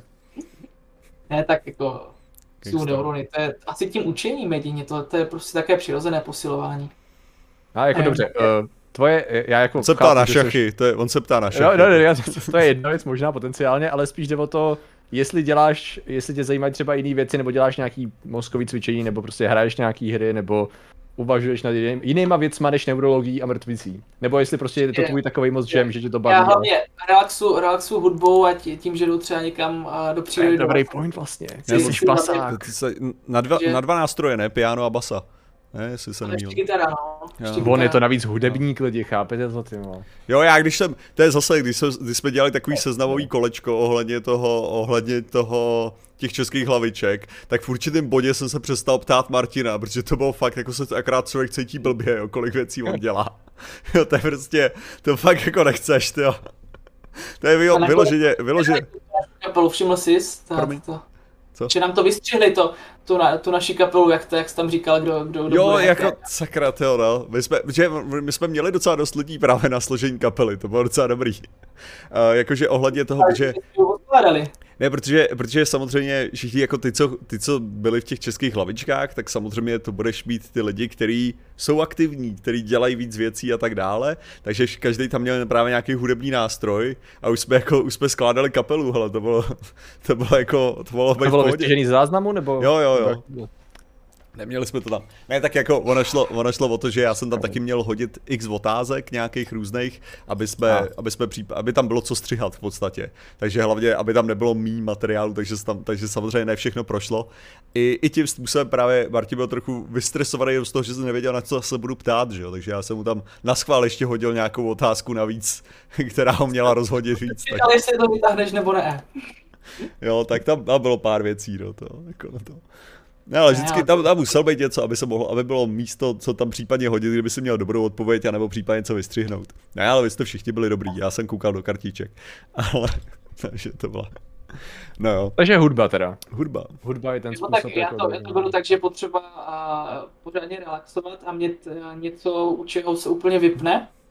A to je pro mě třeba ta hudba, nebo, a, nebo když to třeba do lesa, já mám tři psy, takže s, s tím je to taky celkem jako dost potřeba nějak chodit. A potom mám hrozně rád zvířátka, když řeknu, že jsem myslivec, tak si všichni budou myslet, že a že jsou vrah nevinných zvířátek, ale ono to tak není, abych to tady vyvrátil. Je to, já to beru spíš tak, že je potřeba se o ně starat a, a třeba krmit je, když je, když je zima, takže to je pro mě třeba nějaký takový, takový rád. A pak samozřejmě někdy ty mozky na ten výzkum potřebu, jako musí vzít, že jo, chápu. ne, tak ty si říkal, že, že nějaký krysičky, že jo, jako byly, byly, byly možná na tvém stole. No, pár, pár potkánů jsem, jsem zmárnil, bohužel, no, ale už se, už se mně stalo několikrát, že, že před ústavem nám stáli takový trošku velice příjemní pánové a i dámy, kteří tam protestovali, že, že pitváme a že zabijíme, zabijíme vlastně zvířata, že děláme výzkum na, na, na zvířatech, ale tak já jsem jim řekl, že ten muzik je tak složitý, že prostě na tom to nejde, vlastně výzkum mozku nejde udělat ve zkumavce, by se dalo říct. Ne, ale tohle je, tohle já si myslím, že právě ty, ty k tomu máš i ten přístup, jakože mi přišlo, že, že to je takový ten, jako člověk to nemůže mít za zlý těm lidem, co mají rádi ty zvířata a jako v podstatě jo, jako jo, jasně, na životích zvířat záleží a tak dále a my, to, my se snažíme nebrat tyhle ty věci na lehkou váhu, že jo, proto existují ty etické komise a tak dále, že jo, to, aby, aby vůbec vám ten výzkum prošel, ale takže jako to nejsou zlí lidi, že jo, t, jako nebo kterým nezáleží na ostatních lidech, jo, jenom ty priority mají trochu jinde, no. Přesně tak, je to, je to tak, jak to říkáš, ale na něčem se to ten výzkum prostě udělat musí. A ono to nefunguje tak, že my, eh, my zabijeme jednoho potkana nebo jednoho toho, to, to tvorečka kvůli, kvůli jednomu výzkumu. Já, dobře, já jsem udělal nějakých 30, eh, 30 vzorků těch potkanů, ale teďka ty mozky se budou používat třeba dalších 10 let, by se dalo říct. Oni, já jsem je řezal na a vlastně mikrometrové řezy. Takže z toho jednoho mozku postiženého tím, co já jsem sledoval, se, se bude zkoumat fakt hrozně dlouho. A mhm. takže chci říct, že to vlastně není nějak, um, ne, nejdou ty životy vníveč, je to fakt pro, pro dobrou věc a snažíme se s nimi zacházet co nejvíc, uh, nejvíc humánně. Já třeba nedovedu se nějak dívat na to, když někdo něčemu ubližuje. To je pro mě třeba jako opravdu strašné, takže my když jsme jim všechno aplikovali, tak bylo to v anestezii, oni nic, nic necítili, takže to není něco, že bychom je tam učili, ale hledí se na to, aby to bylo co nejvíc uh, humánní a etické. No. Mm-hmm. Um, nesleduješ třeba nějaký projekty, um, primárně asi v zahraničí, který se právě snaží nahradit uměle, ať už fyzicky, nějakou fyzickou rekonstrukcí zvířecího mozku, potenciálně lidského, případně uh, počítačovou rekonstrukcí právě to, abychom nemuseli už používat uh, zvířata? Sleduješ něco takového? Sleduju, uh, je hrozně moc takových projektů, opravdu obrovský moc, protože já si osobně myslím, že je to budoucnost. Bylo by to super, kdyby to tak bylo. Ale zase, když se na to podíváme realisticky, teďka to jinak udělat nejde, nebo jinak kvalitně to udělat nejde. Dobře, některé části určitě jdou zkoumat neologicky a prostě ve zkumavce. Ale to, co já jsem sledoval, to opravdu jinak udělat nejde. Bylo by to super a myslím si, že je to fakt budoucnost, jestli se toto prostě vyvine, jestli, jestli se to bude takto zkoumat, jestli se to nebude dělat na zvířatech. Ale v dnešní době si myslím, že a, ještě nejsme na tak vysoké úrovni, ještě to není tak proskoumané, aby to mělo tak kvalitní výsledky, jak jako vlastně a, a, na živých modelech. OK. Já bych tady ještě dobrý dotaz zpětně k tomu obnovování těch, no ne neuronů, ale spíš uh, převelení neuronů po tom, co některý umřeli kvůli, uh, kvůli mrtvici. Se tady uvaga ptá, a kdo převezme práci za ty neurony, které převezmou práci jiných neuronů? Nebo je to jako v normálním zaměstnání? Neuron šéfe může dostat přidáno, jasně, teď nám tady skončil jeden kolega, můžeš dělat jeho práci, ale svojí kouky stíhat taky. Takže, jak to otázka, ale ono, ono se to tam nějak zvládne prostě. Ono je to jo. krásně to vidět v tom, že spoustu lidí při mrtvici stra- přestanou mluvit, přestanou číst, úplně neznají vůbec písmenka a oni se začnou postupně učit Ves, normálně se s slabikářem v ruce a oni se naučí a normálně budou fungovat. A jak si to můžeme vysvětlit? Ta tkáň je mrtvá prostě, protože ten člověk přestal mluvit, tak ta tkáň hmm. už se nikdy neprobere. Ale vždycky to musí převzít vlastně ty ostatní. Ale jestli, jestli teda ty, a jestli to se nějak tak to přehazuje tam, jako já si myslím, že to určitě není, takže by se kvůli, kvůli jedné oblasti přeházel celý mozek, teda, takže tam, je jich tam dost, takže tam, to se tam nějak mhm. zvládne. Mhm. Jasně. Což je docela zajímavý. Znamená, že prostě jde o to, že více či méně prostě neurony jsou velice plastický ve své funkci. Jsou. A to neznamená, že na to máte žehrat, jo, prosím vás. Není to tak vždycky, jako určitě ne. Jsou Některé plastič... části prostě nejdou nahradit. A zároveň jsou plastický za předpokladu, že máš dobrou plasticitu mozku, která je důležitá. Vitamin D je důležitý pro dobrou plasticitu mozku, jak už víme. Takže bych teda slím, si chtěl říct, veď? Ano, to je, to je samozřejmě, to je zase další reklama na Alchemistr. Ne, to, je, to, je, to je ten výzkum, ten jeden výzkum, který zjistil tu, tu nízkou plasticitu mozku při nedostatku vitamínu D, na tom my budeme žít to dalších 30 let, mám pocit. Jako marketingově. To. Je to tak, je no. super. Ale... Uh, super. Uh, já jsem tady měl ještě jeden dotaz, ho nemůžu najít. Krucinál. Krucinál. Dobrý dotazy. Bavte se o něčem, já ho, já ho nemůžu najít. uh, samozřejmě, samozřejmě, my se budeme bavit o tom. Uh, ne, tak já jsem, já jsem chtěl, jaký ty jsi měl vlastně, že ty jsi dělal, jak, jak jsi sám říkal, jako ten laboratorní výzkum především, že jo, dělal si, dělal si teda na, na, těch, na těch potkanech, v tom případě, že jo, jelikož děláš teda toho ambasadora, máš tam právě nějaký kontakt jako větší s pacientama, bych před, předpokládal třeba jako právě staršíma pacientama, že jsi zmiňoval tu kamarádku, co máš, teda jako je mladší, tak tě právě napadlo, jestli, jestli máš i tenhle ten, jako že, že nebo, nebo jestli vyloženě seš víc jako ten, ten v laborce zatím. Byl. Tak zatím bohužel pro mě spíš v té laborce, jo, ale, ale samozřejmě... I v rámci toho ambasadorství jsem to myslel, jako ne, ne z hlediska léčby. Tam je super, že my pořádáme takové akce i pro ty, co jsou postižení to mrtvici, takže tam je potkáme. A je to hrozně, aspoň pro mě zajímavé s nimi mluvit. Třeba tam se se dozvěděl o těch hvězdičkách před očima. To je, pro mě to byl předtím pojem, jako který jako jsem vůbec nevěděl, že to tak může fungovat tím, s tím zrakem. A je to hrozně zajímavé s nimi potom mluvit, jak se třeba učili uh, to čtení a tak dále. Takže jako mám s nimi nějaký kontakt, ale ne ještě tak velký, jak bych chtěl. Ale díky tomu, právě tomu hobitu je hrozně moc vděčím panovi profesoru Mikulikovi, který je vlastně primář neurologické kliniky fakultní nemocnici u svatéAny.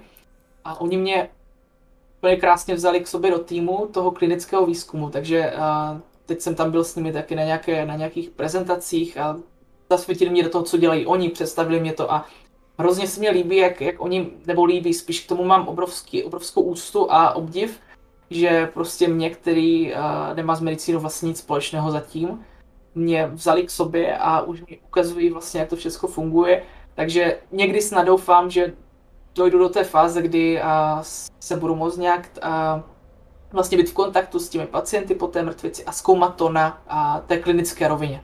Mm-hmm. Ne, ne teďka na té, té laboratoři. Takový asi dobrý poučení pro lidi, co půjdou do vědy, je to týmová práce. Čím dál víc je to týmová. Čím víc víme, tím víc to je týmová práce, protože čím, čím víc víme, tím horší je pro jednoho, aby všechno věděl. Tak. Uh, tady, ten, ten, uh... celý ten tým je hrozně vždycky důležitý. To, nikdy to nestojí na jednom. Uh-huh. Nikdy to není práce jednoho. Uh-huh. A do jaký, uh, do jaký míry se může stát, že někdo si myslí, že jako v tým, tom týmu je jediný? Předpokládám, že ten tvůj tým, to, to, co jste byli, tak vy jste všichni jako táhli za ten jeden pro vás, ale jestli si třeba právě od těch, od těch kolegů neslyšel, jako jo, tenhle ten tým je dobrý, ale já jsem byl v nějakém týmu, kde prostě jsme měli toho člověka, co chtěl být solista vždycky to tak je, že oni mezi sebou soupeří, ale myslím si, že to solování v té výzkumné rovině není, protože ono je tam taková, já bych to nazval vědecká etika, kdy, kdy právě tady to ani není možné a každý se k tomu druhému chová vlastně s úctou a myslím si, že to tak není. Že fakt všichni respektují, co dělají ostatní a váží si toho, protože každý ví, že sám by to nedokázal. To v dnešní době to nejde dělat. Nejde, nejde aby jeden člověk udělal celý, celý výzkum, nějakou celou studii. Sice je tam vždycky napsané jedno, dvě jména, které jsou důležitý a potom et al, jako ti ostatní. Vždycky je tam et al teda, nebo jako hrozně často je tam et al. Ten si, ten si uzurpuje velkou část autorství ve studiích. Jako, je to tak. Já si trvám na tom, že se nechám přejmenovat. Et al, ale, ale teďka, teďka už mám jedno, které, které, které budu sáhnout, tak že to bude první. Oh, nice. Já se, já, nice. říkám, já se, já se prostě nechám pojmenovat et al a v tu chvíli, to budu nejvíc citovaný autor, nebo jako... Tak, tak já se nechám přejmenovat, budu hudebník Feet, jo. ano, tak. Feet tečka, tak jo, to budu. Tak jo, uh, tady je uh, Furifer se ptá, řešila se strava, jestli má spojitost s mrtvicí? Má strava spojitost s mrtvicí? Obrovsky velkou, obrovsky velkou, ať eh, teďka o tom bychom mohli mluvit fakt hodinu. Já si myslím, že ta strava je, je velmi důležitá. Teďka, co mám v hlavě, je teďka nový výzkum, nebo nový výzkum, je to staronový výzkum, říká se to celou dobu, ale teďka se to nějak osvěžilo olivový olej hrozně moc pomáhá na a vlastně v prevenci mrtvice a, a ob, obecně prevenci vlastně všech cévních, cévních onemocnění, takže oni, oni říkají, že to jako každé, každé ráno pít malou skleničku štampuru, jak mi říkají. To je Big Olive zase, to jaká konspirace. Vypadá, že bych tady dělal, dělal reklamy, že? ale není to, není to tak, je to opravdu prokázané. Ale zpátky k té stravě. Je to hrozně důležité, ale nejen u mrtvice, ale obecně u všech, uh, u všech onemocnění, protože tam, padá, tam vlastně spadá ten zdravý životní styl. Když nebudeme tučné jídla, a nebudeme moc solit, a nebudeme jíst moc masa, dobře, jako maso je velice důležité, no, ten ale... sůl, tam mám ten problém, hele, tady se už na to koukám. Sůl? Já mám rád sůl. Já taky, ale moc se, moc se solí nesmí. A hlavně to tučné jídlo, to je veliký problém. A co to vlastně, eh, co to vyústí v cholesterol? To, nám potom zanáší cévy, ale nejenom ten cholesterol, ale další, další ostatní věci, o kterých my ani nevíme. A to jídlo má na to obrovský vliv. Takže když budeme jíst zeleninu, ovoce a dostatek toho, potom ryby, hrozně důležité jsou ryby, velice důležité opravdu, tak to je prostě recept na dlouhý život. A jak jinak to získat, než tady tou stravou? A to my můžeme ovlivnit.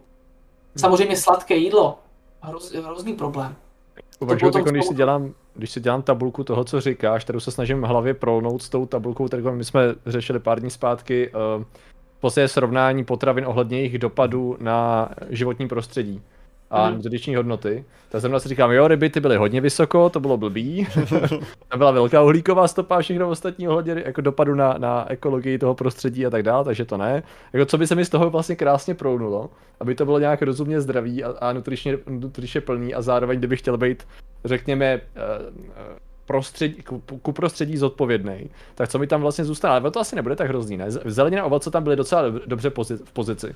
Právě tím, že bylo relativně malý, na, eh, malý, na, malý nárok na jejich dopravu, řekněme, distribuci, pěstování a tak dál. Ale... A plus teda, eh, že jo, když jsou mhm. zdraví, tak si z toho vychází zatím nelíp. No. Ale i z toho, co jsi říkal, tak mi to připomíná tu uh, vlastně středomořsko-hřemskou uh, tu, že jo, středozemní moře dietu, že jo. To je o té se mluví. Jo. Teďka jsi to vystihl úplně, úplně přesně. Ono, jsou i taky nějaké studie, že ti lidi, kteří tam žijou to, kolem toho středozemního moře a obecně u moře, tak jsou na tom prostě líp. Není, ne, není to tím, že v Itálii si, si dávají každý den skleničku červeného, ale, ale opravdu je to tím, že tam je moc těch ryb, olivový olej, mandarinky, citrony. Je to fakt hrozně důležité a ta strava, my to můžeme ovlivnit, tak proč to neudělat, že jo? Takže skleničku červeného olivového oleje hledá, jo? že si tam můžeš dát trochu barviva. ono v tom červeném víně je rozveratrol, který je taky hrozně, uh, hrozně důležitý, ale, ale zase, když se to ne, nesmí přehánět, jako nemůžeme se bavit o tom, že jako úplně vymítit pití alkoholu, ale, ale nic, co se přehání, tak není zdravé. To jsem, to jsem taky viděl, to bylo na, na TikToku, že když byli, když byli, kde to byly, někde v džungli uh, biologové, jakože když tam, když tam měli uh, s, právě s profesorkou, takže voda, voda říkala, jako, že, že já tady budu celou dobu pít uh, gin s tonikem, uh, protože to pomáhá proti malárii. Jakože, takže, a doporučuji vám to samé. A, jako, a není to jenom ten tonik, co tam jako obsahuje tu látku, která pomáhá proti té malárii? jako, je, je, to tak, no. Je to ale, tak. ale kdo by, ta, ta profesorka Predator reagovala tak, že, jako, no, že prostě potřebuje, potřebuje tam ten, že kdo by, jaký barbar by pil prostě tonik jenom no, samotný. Takže, takže něco takového s tím červeným vínem, že jo? Že to je jako, jo, hromada jiných látek obsa, teda jako, hromada jiných věcí obsahuje tu látku, že jo, ale jako červený víno taky, takže, takže samozřejmě musíš červený víno. Hmm. Třeba hrozně zajímavé, jak spoustu studií říká, že prostě alkohol ne, v žádné míře ne, prostě je to špatné a potom je tady pár studií, které, které řeknou, jo, alkohol je super a tak dál a toho se vždycky ti lidi chytnou, jako je to hrozně důležité nějak najít mezi tím asi tu balanci, že jo, nic mm-hmm. není, jak říkám furt. Ne, tak, já tohle mám strašně rád, hlavně kvůli tomu, když lidi uh, plašejí kolem čehokoliv s, s rakovinou, jakože a tady je potenciál, že to může zvýšit jako rakovinu. A pak pijou ten prokázaný karcinogen, že jo, víno, jakože, no, jako, jako alkohol obecně, že jo, který víme vyloženě, to je tak jako absolutně jasný, že je to karcinogen. A prostě ne, hmm. tady, tady to ignorujou. To, jako. Je to tak, no. Um, já tady hodím zase nějakou otázku z pléna. Na hosta přímo. Mm-hmm. Od Sodíka. Jsou taky častými příčinami vzniku cévní mozkové příhody různé zdravotní problémy, jako jsou například vysoký krevní tlak, nejrůznější onemocnění srdce, zvýšená hladina cholesterolu v krvi nebo dokonce diabetes? Je tam nějaká spojitost? To je úplně fascinující a geniální otázka, protože uh, všecko, všecko je vlastně pravda. Hlavně ten vysoký krevní tlak. To, je, mhm. to se dá říct, že je nejvyšší a nejzávažnější rizikový faktor. S tím souvisí zase úplně ta strava a ten zdravý životní styl a tak dál. To samé Dál potom a cukrovka, velký problém. A hlavně, když ti lidi ví, že mají cukrovku, tak se musí taky k sobě jinak chovat. Jo, takže nejde prostě fungovat normálně. Musí se počítat s tím, že je tam velké riziko vzniku mrtvice a ostatních onemocnění. To samé, jak tam, jak tam bylo vlastně s tím, s tím srdcem. Velký problém. To, ten trombus se může, může vzniknout, on, on nevznikne třeba uvnitř té hlavy. Trombus může vzniknout kdekoliv, potom se to utrhne z toho embolus. A ten se, jak se utrhne, tak to vlastně doputuje tím krevním řečištěm a až, až tam to někde ucpe. Když je to ve spodní části těla, tak to jde do plic, plicní embolie. Je to v horní, tak to jde do hlavy. Ale vlastně úplně všecko, co tam, co tam ten, ten bylo v tom dotazu, tak, tak bylo pravdivé. Ale to, co jsem právě teďka, když jsi zmínil tady tuhle tu věc, tak vlastně, že existují prostě rakoviny, které se jednoduše právě můžou, uh, můžou, že ty buňky vlastně nedrží pořádně spolu, což vlastně způsobuje to, že se dostávají do toho krevního řečiště a právě můžou ucpávat, že může dojít vlastně i k ucpání cévy pomocí tady tohleto. Takže je možný právě třeba jako, že rakovina samotná by pravděpodobně mohla zvyšovat šanci na, na následně mrtvici už jenom z těchto těch důvodů? Tak teoreticky to možné je, ale musím no. se přiznat, že opravdu nevím. Jasně, no. Nevím. Napadá mi taková aktuálnější věc. Uh, jestli jsi náhodou buď to nesledoval, nebo jestli tě na to, na to nějak nenatrefil. Teď eh, spolu s covidem v posledních dvou letech se často řešilo zvýšené množství eh, cévních problémů, eh, jako hodně zvýšené množství, potenciálně teda i trombos. Ne potenciálně, reálně trombos. Pozoroval se nějaký, nějaký zvýšený statistiky, třeba mrtvic, který by z toho teoreticky mohly vyplývat? A nebo, nebo to tak nějak fluktuuje průběžně a Ono, bohužel, to, bohužel to jako jde tak kontinuálně, ale není to tím, že by to a, že by to nespůsobovalo tu mrtvici, ale je to tím, že díky tomu covidu a, mnohem méně se, a, méně se ti lidi dostali do nemocnice a mnohem méně si řekli, jo, zavolám si záchranku, když mě je zle. To si myslím, hmm. že je hlavně ten problém, že ono, se, ono to teďka vypadá, že ty mrtvice jsou furt stejně. Ale hmm. fakt je spoustu studií, které říkají, ano, covid je problém pro cévy. Ale ty čísla to zatím neříkají. Aspoň to, co, jsme teďka, co mi teďka právě říkal ten pan profesor Mikulík. A říkal, že je to hlavně kvůli tomu, to, že ti lidé nedošli do té nemocnice. Hmm. Nedostali se tam. Ale ta spojitost tam je velká. Bohužel. Jasně, jasně, cool. No, to je super. Podzaznamenání je vždycky super, no. um, Tady, Kathleen Sweetpeace, uh, dotaz na hosta. Co by si dělal, kdyby si na sobě začal pozorovat příznaky mrtvice? Jaké by byly tvé myšlenky? Nice. Hned bych, hned bych volal záchranku. To jo, ale OK, jasně, samozřejmě, že ty by, ale tady jde o to, ty doporučuješ volat záchranku. Co by si dělal specificky, kdyby ty, samozřejmě zavoláš záchranku, ale mezi tím, jako seš, víš co, vědecky založený, jako, co by si zkoušel dělat, jako co, na co by si zkoušel přijít, nebo, jest, nebo, jestli by si, nebo jestli by si byl chytrý, ale jenom by si slehl na zem a tam by si, tam by si byl, aby se nezranil, nebo co? Tak já bych uh, počítal s tím, že uh, když poznám nějaké ty příznaky na sobě, tak uh, počítal bych s tím, že se to bude zhoršovat v průběhu toho času, takže bych okamžitě teda volal. Okamžitě bych jim řekl co nejvíc informací, co o sobě vím. A prostě kde jsem a tak dál. Oblíbená barva.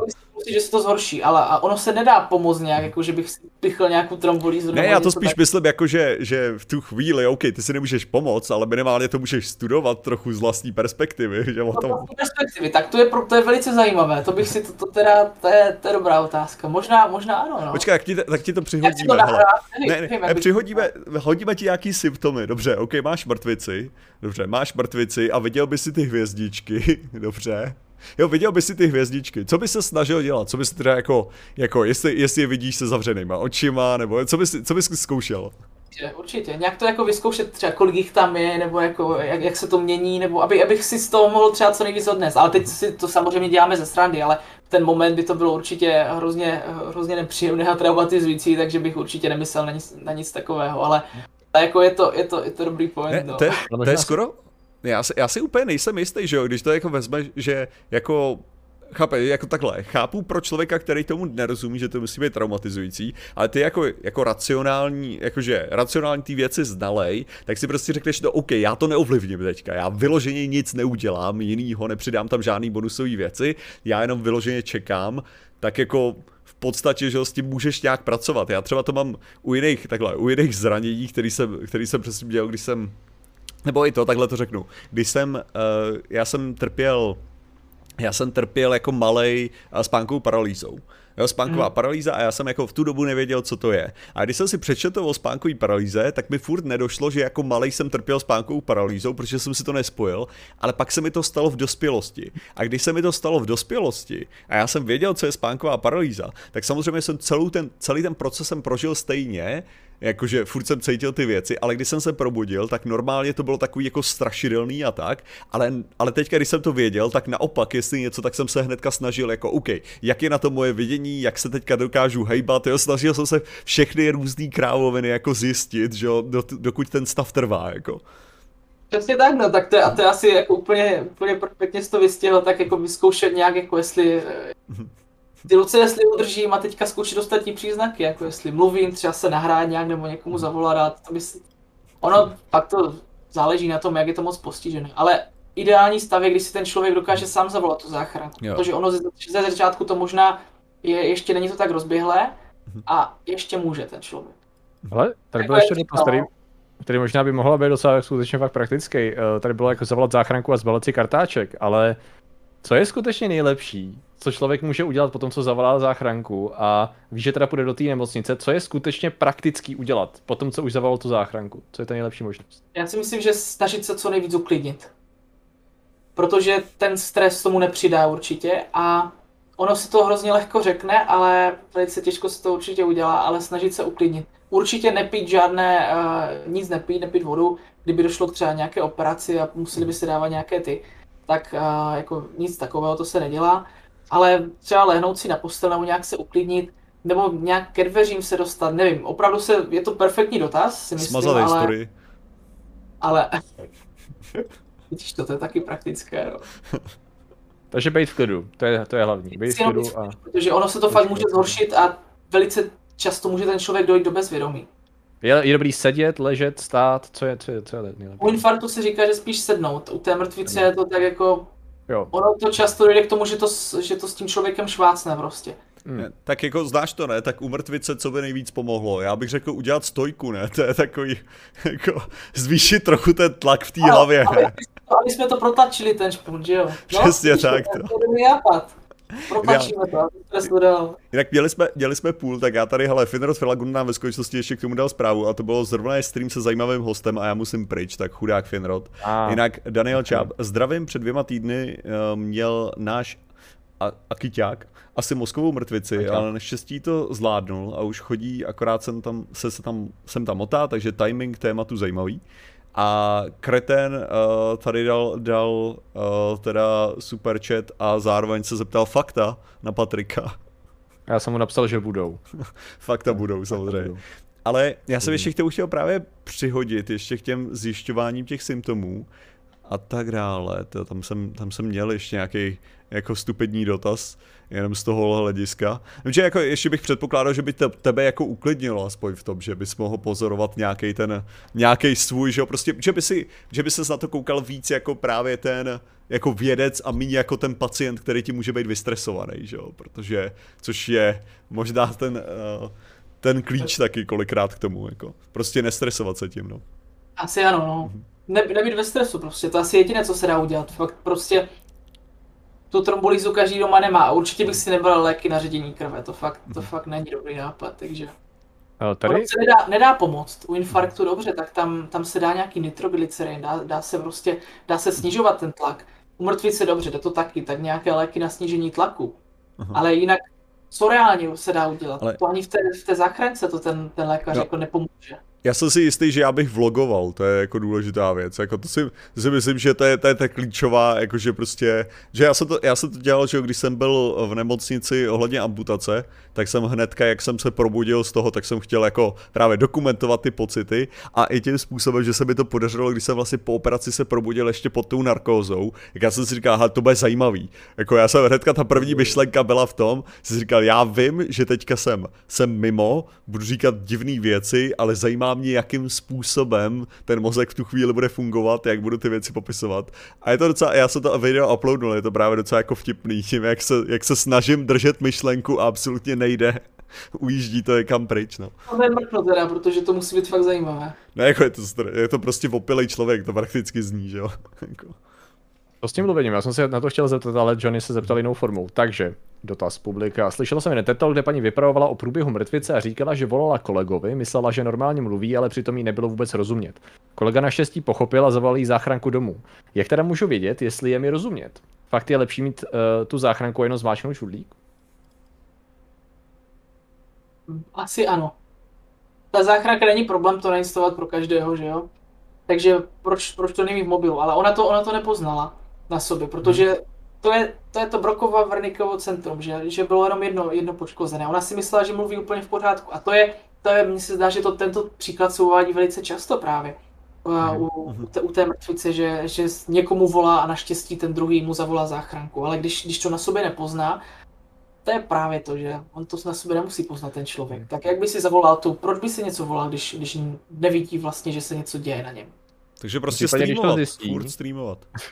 streamovat Případně, když to teda zjistí a volá tu záchranku a tam mu nerozumí. Nerozumí záchranka? No protože on chce zavolat záchranku a říká jí to, ale záchranka nemá tušení, co jí říká. Že? To, ano, tak to se nepochopil. Tak ta, ti, uh, ti dispečeři si určitě s tím počítají, že se tady toto může stát. Mhm. Nevím, jak moc je, uh, moc je to rozjedené, aby, aby se dala nějak vlastně přetáhnout ty informace o to, ta GPS, ta lokace, kde ten člověk je, ale myslím si, že to určitě půjde přes operátora nějak to, nějak to udělat. Měli jsme takový, uh, t- takové školení, jedno nějaký kurz ze Zdrsemu, taky reklama Suprova. A, a já jsem tam první, co mě napadlo, neviděl jsem, kde jsme bylo, tak jsem říkal, tak mě zkus se zaměřit, ne? Hmm. říká, že to bude trvat hrozně dlouho, ale půjde to, jako říkal. Potom se se ptali, jestli to půjde, tak to opravdu jde.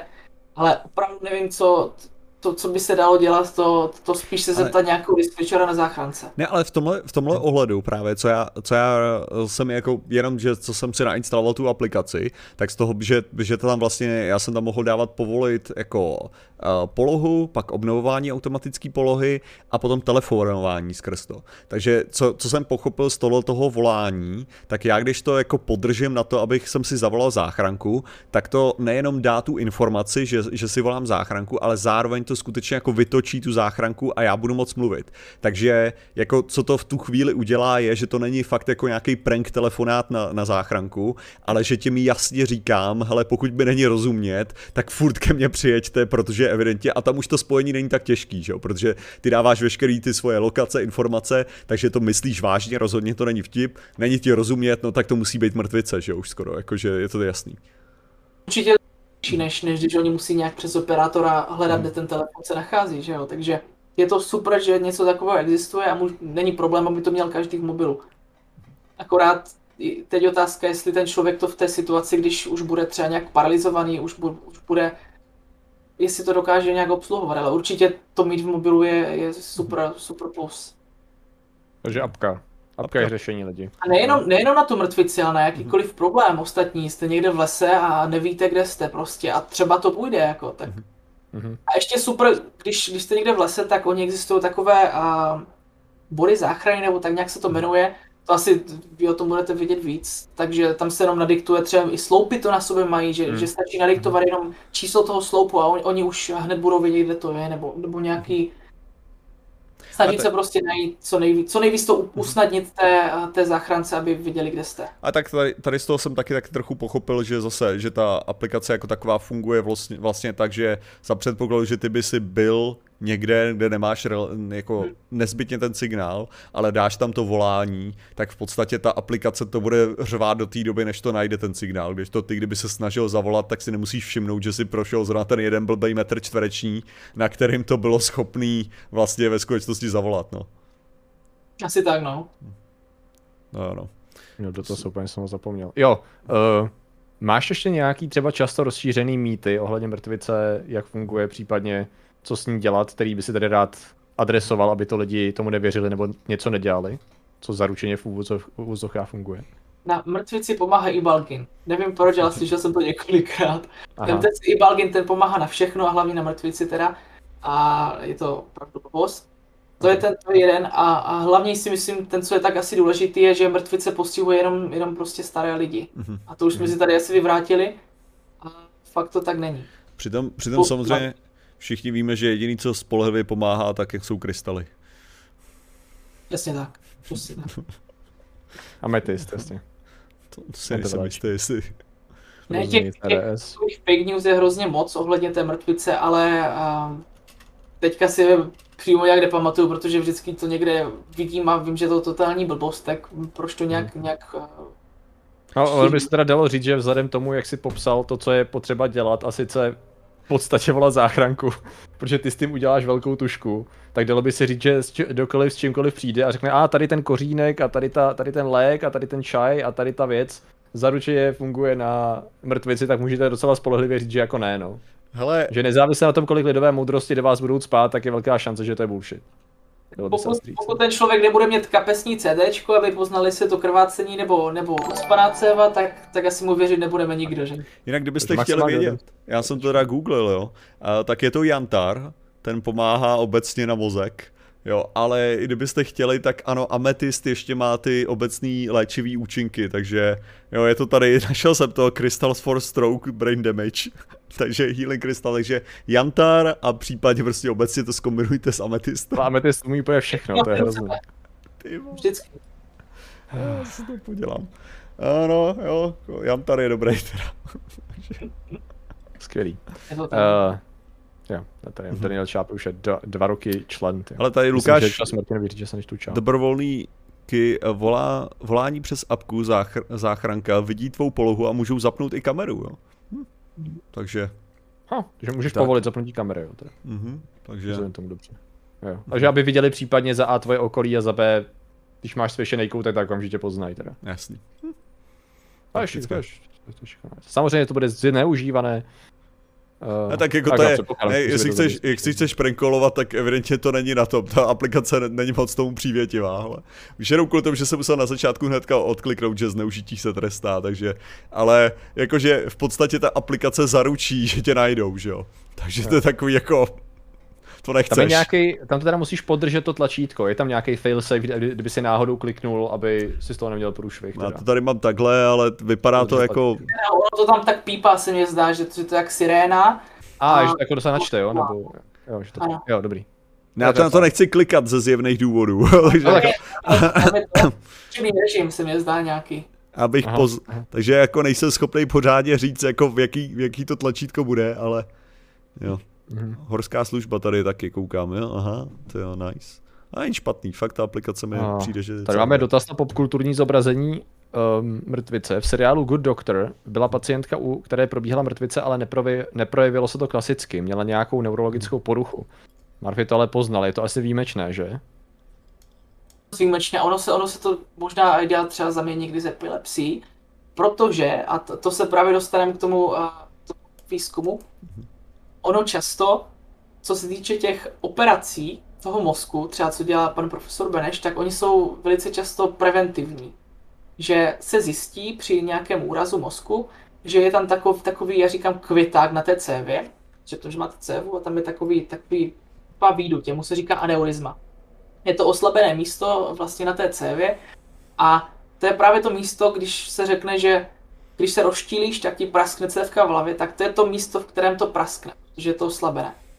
A ty aneurisma se někdy a, vlastně můžou a, chovat podobně jako při epileptických záchvatech a dá se to přitom najít. Takže je to obrovský moc nemocí se může schovat za mrtvici a opačně vlastně mrtvice se může schovat za moc jiných onemocnění. A zase to záleží na tom, kde v mozku to, to vlastně je. Potom je taká hrozně pěkná a no, pěkná, hrozně škaredá věc, tomu se říká arteriovenozní malformace. Je to takové klubko a kdy vám přechází a, vlastně tepna v žílu a to těle není normální. Máme tepnu, která přechází ve vlášečnici, kde se sníží tlak a potom to dáš do žíly. Ale tady jde vlastně pod velkým, velkým tlakem a krev z tepny přímo do žíly. A tam to často praská. A ty arteriovenózní malformace jsou taky často příznakem epileptických záchvatů. Takže opravdu je tam velká možnost, že to můžou být jiné nemoci. A vím asi přesně, který díl myslí, protože Good Doctor je perfektní seriál na Netflixu. To já, já mrtvice znám akorát z toho, z doktora House, takže tam, tam taky.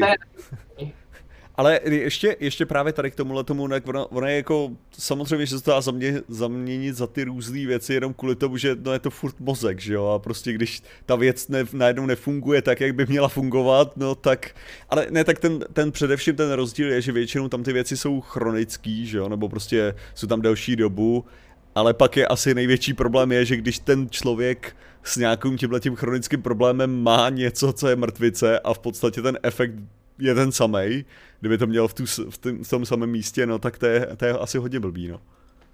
Přesně tak, jak říkáš, no. To je, a to je hmm. právě to, že je to ten mozek, který je tak složitý, že může mít tolik uh, poruch, že to ani nejde třeba poznat, co to je. Hmm. A ty lidi třeba trápí hrozně dlouho něco a potom se dojde, že, že to byla třeba úplně nějaká banalita. A hmm. to je právě to krásné na tom mozku, že je to hrozně složité. Takový puzzle. Um, tady ještě zajímavý dotaz od Damy, 1258. Přišla jsem až teď, uh, tak nevím, jestli už to bylo. Uh, ale co je pravdě na tom, že jsou příznaky u mužů a žen, že se příznak u mužů a žen výrazně liší? Výrazně liší si myslím, že asi moc pravdy na tom není. To je spíš infarkt, ne? To, tam se to říká. Hmm. Tam se říká, by, že... Dalo by se ta pravá ruka nebo levá ruka, ale myslím si, že, že, že ne.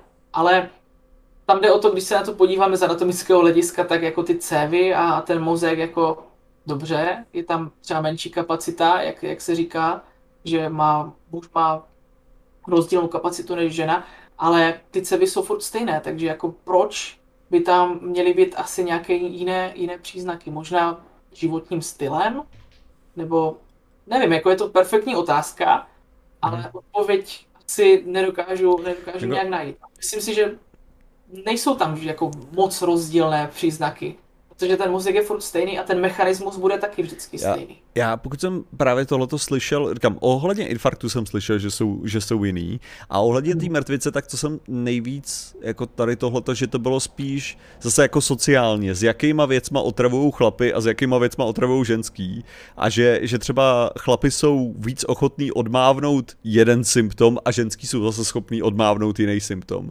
Takže spíš, že to není nezbytně kvůli, kvůli tomu, že by se to projevovalo jinak, ale spíš, že ženský a chlapy ignorují jiný symptomy. To dává smysl dost, si myslím, teda no. Ale to Takže je jako... perfektně. Ne, ale to je zase, to je jenom jako, co jsem, co jsem slyšel, Zde. těžko říct, jestli to taky je nebo není, jako ve skutečnosti. Jak ten toast, hele. To smysl. jako. Jak ten toast, no, to je pravda. Jo, jo. Že technicky za to možná, ale spíš ne. Jsi to ptal Davi. Zhruba tak bychom ty rádi odpověděli. Jo. Um, Nevrážet jo. krystaly do čela, to je pravda. Ano, v Diablu to mělo vedlejší efekty, to je, to je. Kdo, okay. kdo hrál, ten ví. Jo, jinak tady znovu zopakujeme, aby uh, uh, nedošlo k nějaký mu nepochopení. Ibalgin teda nepomáhá, jo? Aby bylo jasno. Ibalgin ne. Ne, ne, Ibalgin. ne. Ani paralel nepomůže. Ani ametist. Ani ametist. Ani, ani, ani asi ne. ty doktory. To je, na jednu stranu je to vlastně relativně fajn v úvozovkách v tom, že si nemusíš v úvozovkách vybírat z řady zaručených věcí, že prostě volat doktora. Teda volat, volat sanitku. Tečka. To je jednoduché. No. Když si prostě lidi zapamatují to face arm speech time, jedno, hmm. jedno slovíčko fast, face pro ten pokleslý ústní koutek, arm, protože poprosíte, aby si zvedl ty ruce, speech, že bude mluvit prostě a, zmateně, nebo že mu nebude rozumět. A že nejdůležitější ho dostat a, co nejdřív do nemocnice, tak prostě může ten člověk zachránit život a mm-hmm. Ono je zákonem dané, že my musíme pomoct tu první pomoc, podat první pomoc, mm. že jo? A jediná první pomoc je to poznat a zavolat záchranku. Jako já myslím, že není asi nic jednoduššího, než, než takováto první pomoc. Že jo? Když máte infarkt, když je někdo v bezvědomí, tak tam už je to něco jiného, tam se musí resuscitovat. A, ale tady jenom, jenom poznat a zavolat. Mm. Úplně primitivní. Tak pro mě, já se, já se, já jsem se zasmál jenom kvůli tomu, že local host tady napsal, a co Marťánci? Ty by pomohly. A ti by mohli pomoct asi. Ne, tak, Tam bude moc vitamínu D určitě, že? jo, to je pravda, to, to pomůže od začátku. To. Jo, jo. Uh, Mike, to je hezký, že Mike nám takhle na závěr, a už jelikož se blížíme pomalečku do závěru, tak jenom tady tematicky ještě... ještě- super chat. Mike nám... Co? Já mám pocit, že tam byl ještě před tím, před Mikem taky. Jo, ale mně se líbí zrovna tady ten, já se tím dostanu. Uh, Mike píše, ani dvě hodiny streamu mě asi nedonutí Oh, začít odstraňovat to rizikové faktory. Tak to je hezké, Majku, děkujeme ti, že jsi nás o No. tom informoval aspoň. Uh, úspěšní. Daniel Cap říká, že myslím si, že je čas říct Martinovi, že, neč, že se nečtu čáp. Tak je jo, hezké, děkujeme takže Danielu cap. Čápovi za jeho příspěvek. A Kdyby tam bylo nějakých Máme víc indikací, že kdyby, kdyby aspoň se jmenoval, já nevím, Rostia nebo něco, takže víš, že tam najednou Jo, už ale to, to je vyloženě, i u Eliminátů si občas říkám, že to trošku freestyluju, protože pokud na internetu se lidi, takhle, pokud se lidi podepisují někteří s diakritikou a někteří bez, tak je to hold na, Komplikované. Ale No, já, já, to dělám, já to dělám u toho, u vždycky u vědeckého kladiva, kde tam mám ty patrony, eh, patrony, tak tam, ty patrony, tak, a, tak tam je čtu vyloženě tak, jak jsou napsaný, jako těžce, jako že prostě vyloženě tak, jak jsou napsaný, že tam už jsem se na to vybodl. Takže i když bych řekl, že by to mělo být s háčkama a čárkama, tak ne, prostě bez diakritiky, tak jsou napsaný, tak je přečtu. Mě tak napadá, uh, Martine, Martine hoste, uh, máš nějakou oblíbenou třeba popularizační, já nevím, takhle, popularizační popkulturu, to zní blbě, Eh, prostě seriál, videa, tvůrce na internetu, film, cokoliv, co by kvalitně popularizovalo nejen třeba problematiku mrtvice, ale i zdravotnictví jako takovýho, nebo zdraví a tak dál? Tak zdraví. Science-based. Si, asi Co se ti líbí?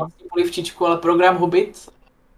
Dobře, program Hobbit. ideální, ideální věc a my se snažíme No. učit školy právě a, a formou takových krátkých videí, kdy my jim ukážeme vlastně nějaký ten příznak, oni to tam poznávají a tak dále, jako, a, ale co se týče nějakého globálního a, šíření toho povědomí, tak a, jsou super nějaké ty seriály na, na, na tom Netflixu nebo nějaký ten Doctor House, ale ono ta medicína, co je v těch seriálech, se asi moc nepodobá té medicíně, jak je to v reálu, protože ta asi není tak hrozně zajímavá, jak, a, jak by ti lidi chtěli. Vždycky to není jenom o tom, kdo s kým spí, že jo? A je to asi o něčem jiném. Takže co se týče toho rozšíření povědomí, myslím si, že nic takového globálního asi neexistuje, co by bylo jako úplně, úplně ideálního na to, no. A je to škoda. Protože to, co potřebujeme, jsou seriály ze zdravotního prostředí, které budou víc dávat důraz na vědu teda, a ne na drama. Dalo by se říct, ale to potom nikdo nebude sledovat. Ne, tak, Tak je potřeba to vymyslet. ne, tak máš, naštěstí existují hry, že jo, jako například Surgeon Simulator, kde, kde koneč, Mhm. kde zkoušel si, Tam je to přesné. Tam je to přesné. hrál si někdy chirur, ale teďka na to moc času nebylo, takže... chirurgický simulátor je v tom ohledu skvělej, no. A To tady schválně, Martinův základ pro, pro psaní jeho výzkumu pro hlavičky, předpokládám. Red, Red Bar Dragon tady teda má dotaz na hosta. 13.6. jsem byl na operaci, prý jsem měl alergickou reakci na narkózu, následně jsem vdechl z vratky. A to spustil astmatický záchvat. Výsledek je, že se učím v podstatě znovu chodit. Levá ruka a noha je, jsou slabé. Zatím ten dotaz není dokončený. Dá se s tím něco dělat, nebo tohle bude navždy? To nevím, jestli náš... Že uh, síla rehabilitace a hlavně síla vůle je obrovská, takže pokud uh, ono to bude asi těžko, podle toho, co teda psal, asi to nebyla moc sranda, tak uh, je potřeba se snažit a hlavně to nejvíc opakovat ty další a další pohyby a učit se prostě jak, jak, jak malé dítě, no. To, jinak, to, jinak to asi nepůjde, ale myslím si, že vždycky je šance na, na nějaké zlepšení, protože jednak mozek a jednak svaly, ono se to dokáže naučit, ale on někdy je to těžší, někdy je to lehčí a vždycky tam jde jenom o to, kolik ten člověk je nějak ochotný tomu a, obětovat času a hlavně se tomu nevzdat a nějak nepodvolit a prostě vy- vydržet. Tady, tady k tomuhle bych možná právě jenom jako přihodil, co vím jako z, z cesty za snem, že jo, ohledně právě lidí, a, co měli někdy, nějaký problémy, ať už jako nehody právě, nebo nějaký právě zranění, tak eh, jako i, i prostě, co došlo při, při nějakých operacích, tak v podstatě to skutečně je o tom, že vlastně člověk, a, co já vím, tak je hozený na tu rehabilitaci skutečně co nejdřív, co může, právě kvůli tomu, že v tom mozku jsou stále jako zasekaný ty protokoly, by se dalo říct, jakože tam furt, furt jsou daný nějaký ten způsob toho, jak, uh, jak vlastně ty věci byly dělané a čím dřív se teda začne s tím pracovat, už jenom kvůli tomu, že ještě nedojde k té atrofii, protože to je, to je další věc, která vám to jako sabotuje, protože vy když máte ten sval stále silný, co jste ho používali předtím, tak je mnohem jednodušší vidět ty miniaturní pohyby, co tam jste schopný udělat a z toho důvodu eh, ten mozek si to může začít spojovat, teda ty věci. OK, hejbu s tím, tak musím posilovat tady tohle, abych hejbal. Když já třeba, já už mám jako, uh, v podstatě u mě třeba je to poškozený tak, že vlastně než mě ty spojení nějakým způsobem se dorostly, tak ty svaly atrofikovaly už do, jako atrofo, atrofovali tak, atrofovali do té míry, že v podstatě nebylo vidět žádný pohyb a tak je strašně těžký trénovat vlastně jaký to, jakýkoliv to nový spojení, jenom kvůli tomu, že už tam není vlastně nic, na čem poznáte, jestli to daří nebo nedaří. Takže tam je skutečně o tom jako ne, nezaváhat jako a nepřestat jako a ne, nevzdávat to, no, prostě jak to, říkal, to teďka říkal Martin, jako je to, je to o tý, je to, je to, je to, je to o té vůli a zároveň je tam prostě dost specifický okno, ve který ta vůle se projeví úplně nejvíc. Okay. tak. Mhm. Já si myslím, že to Takže. je motivační. A to je to, proč to řešíme. to je důvod, proč to řešíme. ano, zpátky bylo téma, my jsme se drželi tématu. Hele, uh, Martin, odbočíme od tématu. Uh, co, by si, co by si rychle chtěl probrat, hele, ve dvou minutách, nějaký totálně úplně mimo téma, hele, pojď. Úplně Něk... mimo téma. Ideálně je čemu, co, čemu nebude nikdo z nás rozumět, hele. A ty taky ne. Jo, já taky ne. Tak to je úplně, úplně všechno. Tak ne, dobrý, tak co, co ty nový seriály, hele, co jsi koukal naposledy na nějaký film? Co bys doporučil? Film, já mám spíš na takové ty jako, jako starší a akční, uh-huh. takže... Takže? jako nějaké bratrstvo neohrožených a tak dále, no ale... Ah, jasně, Band of Brothers, jo, to je, to je klasika, to jo. Ty, já, já mám nejhorší s tím, že mě když, mě když vykradli byt, tak já jsem zrovna se vrátil z nemocnice a měl jsem tam laptop, ve kterém jsem jako koukal na DVDčka a měl jsem tam box set Band of Brothers, právě Bratrstvo neohrožený, jsem měl box set v té tašce a když by, když by vykrádal ten byt, tak použil moji tašku k tomu, aby tam naházel ty věci, takže zároveň vzal tu tašku, kde jsem měl ten box set, jo. Takže teď... Tak, tak to určitě, no. Takže strašný, no, jako. Takže tak, tak to dopadá špatně, jo. A teďka, teďka přemýšlím, co bych, co bych já ti možná doporučil, co jsem viděl, co by bylo podobný. Něco, ještě mám, ještě mám půlku měsíce, než, než mě začne. 13. září nastupuju. Nevím, nevím proč to tak je, ale, ale Brněnská univerzita nastupuje mnohem dřív než všechny ostatní. Hmm. Já, jsem, já jsem počítal s tím, že to bude v září, teda v říjnu. A teďka vlastně 13. září. A, a měl jste aspoň nějaký seznamovák už, jakože to, že... Ještě, ještě ne, ale, ale plánujem. tak interně pro nás prováky a potom jsou nějaké ty větší akce, takže tam se všichni moc těšíme určitě. Jasně. Takže to bude, to bude naposledy, co budete šťastný. To. No, to mě tak, to mě tak dědeček vždycky říká, že ten první týden to budete největší doktoři a potom si uvědomíte, co to je medicína, začnete se učit. To je dobrý, že máš no, tak, takhle. Eh, ať se daří, hele. Bude to určitě od, od hlavy teda, od ruky taky. Jo. Budeme ti fandit a posílat vlky průběžně, no. Jo, jo. Náš příspěvek ku tvé práci, hele. Sledujeme, sledujeme tě a budeme tě jako, uh, sice bez, bez kliknutí na sledování, když tak samozřejmě vidíte pod Martinem, tady máte jeho jméno, jeho velice originální handle, handle na tom, na Instagramu, případně jinde, seš na Twitteru a ta, nebo na Twitteru, uh, no na Twitteru. Jo, jo. jo.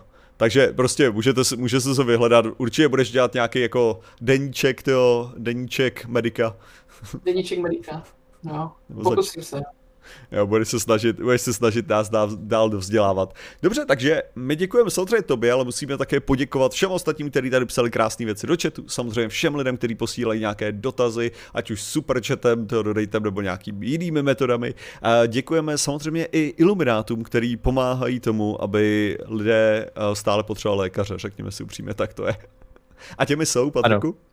Těmi ilumináty jsou Martin Briška, Martin Kořenář, ten Šťastný, Frtiše, Hladký, Šimon Matis, eh, pan Gervan, Český sopes, Marnet, Titul 128, Fakta, Vidící, Tomáš Vlk, Siloton, Rostě, Ares, 8 milí Vlkeří, Prochy, ten tady není Igor Trhač, Michal Pekar, Věda Křičková, Lukáš, Arčiš, Don, T605, Maxwell Demetri, TG, Galgarmo, Enmek, Mal, Blue Lizard, Orvolt, Jan Chrasina, jsem to Petr Halapit, eh, Mat, Patrik Rota, Jakub Balarín, Radovanský, Michalov, jako Chvojka, Pis, Babi, Jafon, Kulík, Kosmos, Ališe Přinesl a podcastový tým.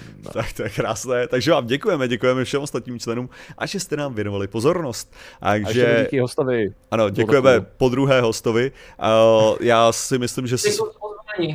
Můžeme se s vámi krásně rozloučit teda na, na víkend. Uh, mějte se úžasně a uh, Martine, jsi schopný nám začít jako uh, k ukončení úplnému. Recituj nám, recituj nám nějakou naučenou věc a já to vypnu jako v nějakém, v nějakém bodě, aby lidi, aby lidi měli ještě tu, tu zdravotnickou tu, tak pojď, pojď. Pojď tam nějaký cizí termity, pojď. Moje ideální krvácení a změny prostupnosti hematoencefalické bariéry, tak jestli je to nepřestalo nudit, tak a. nevím. Dobře. Ne, díky Ale... moc za sledování, bylo to, bylo to super. A hlavně si zapamatujte ty příznaky mrtvice, protože mhm. ono se to nezdá, ale někdy to může zachránit život. A Takže to stojí za ty absolutně všechny příznaky, které to potenciálně může mít. Stačí ty tři. Dobře. Metru fast. Tak se mějte krásně, hele, čau čau.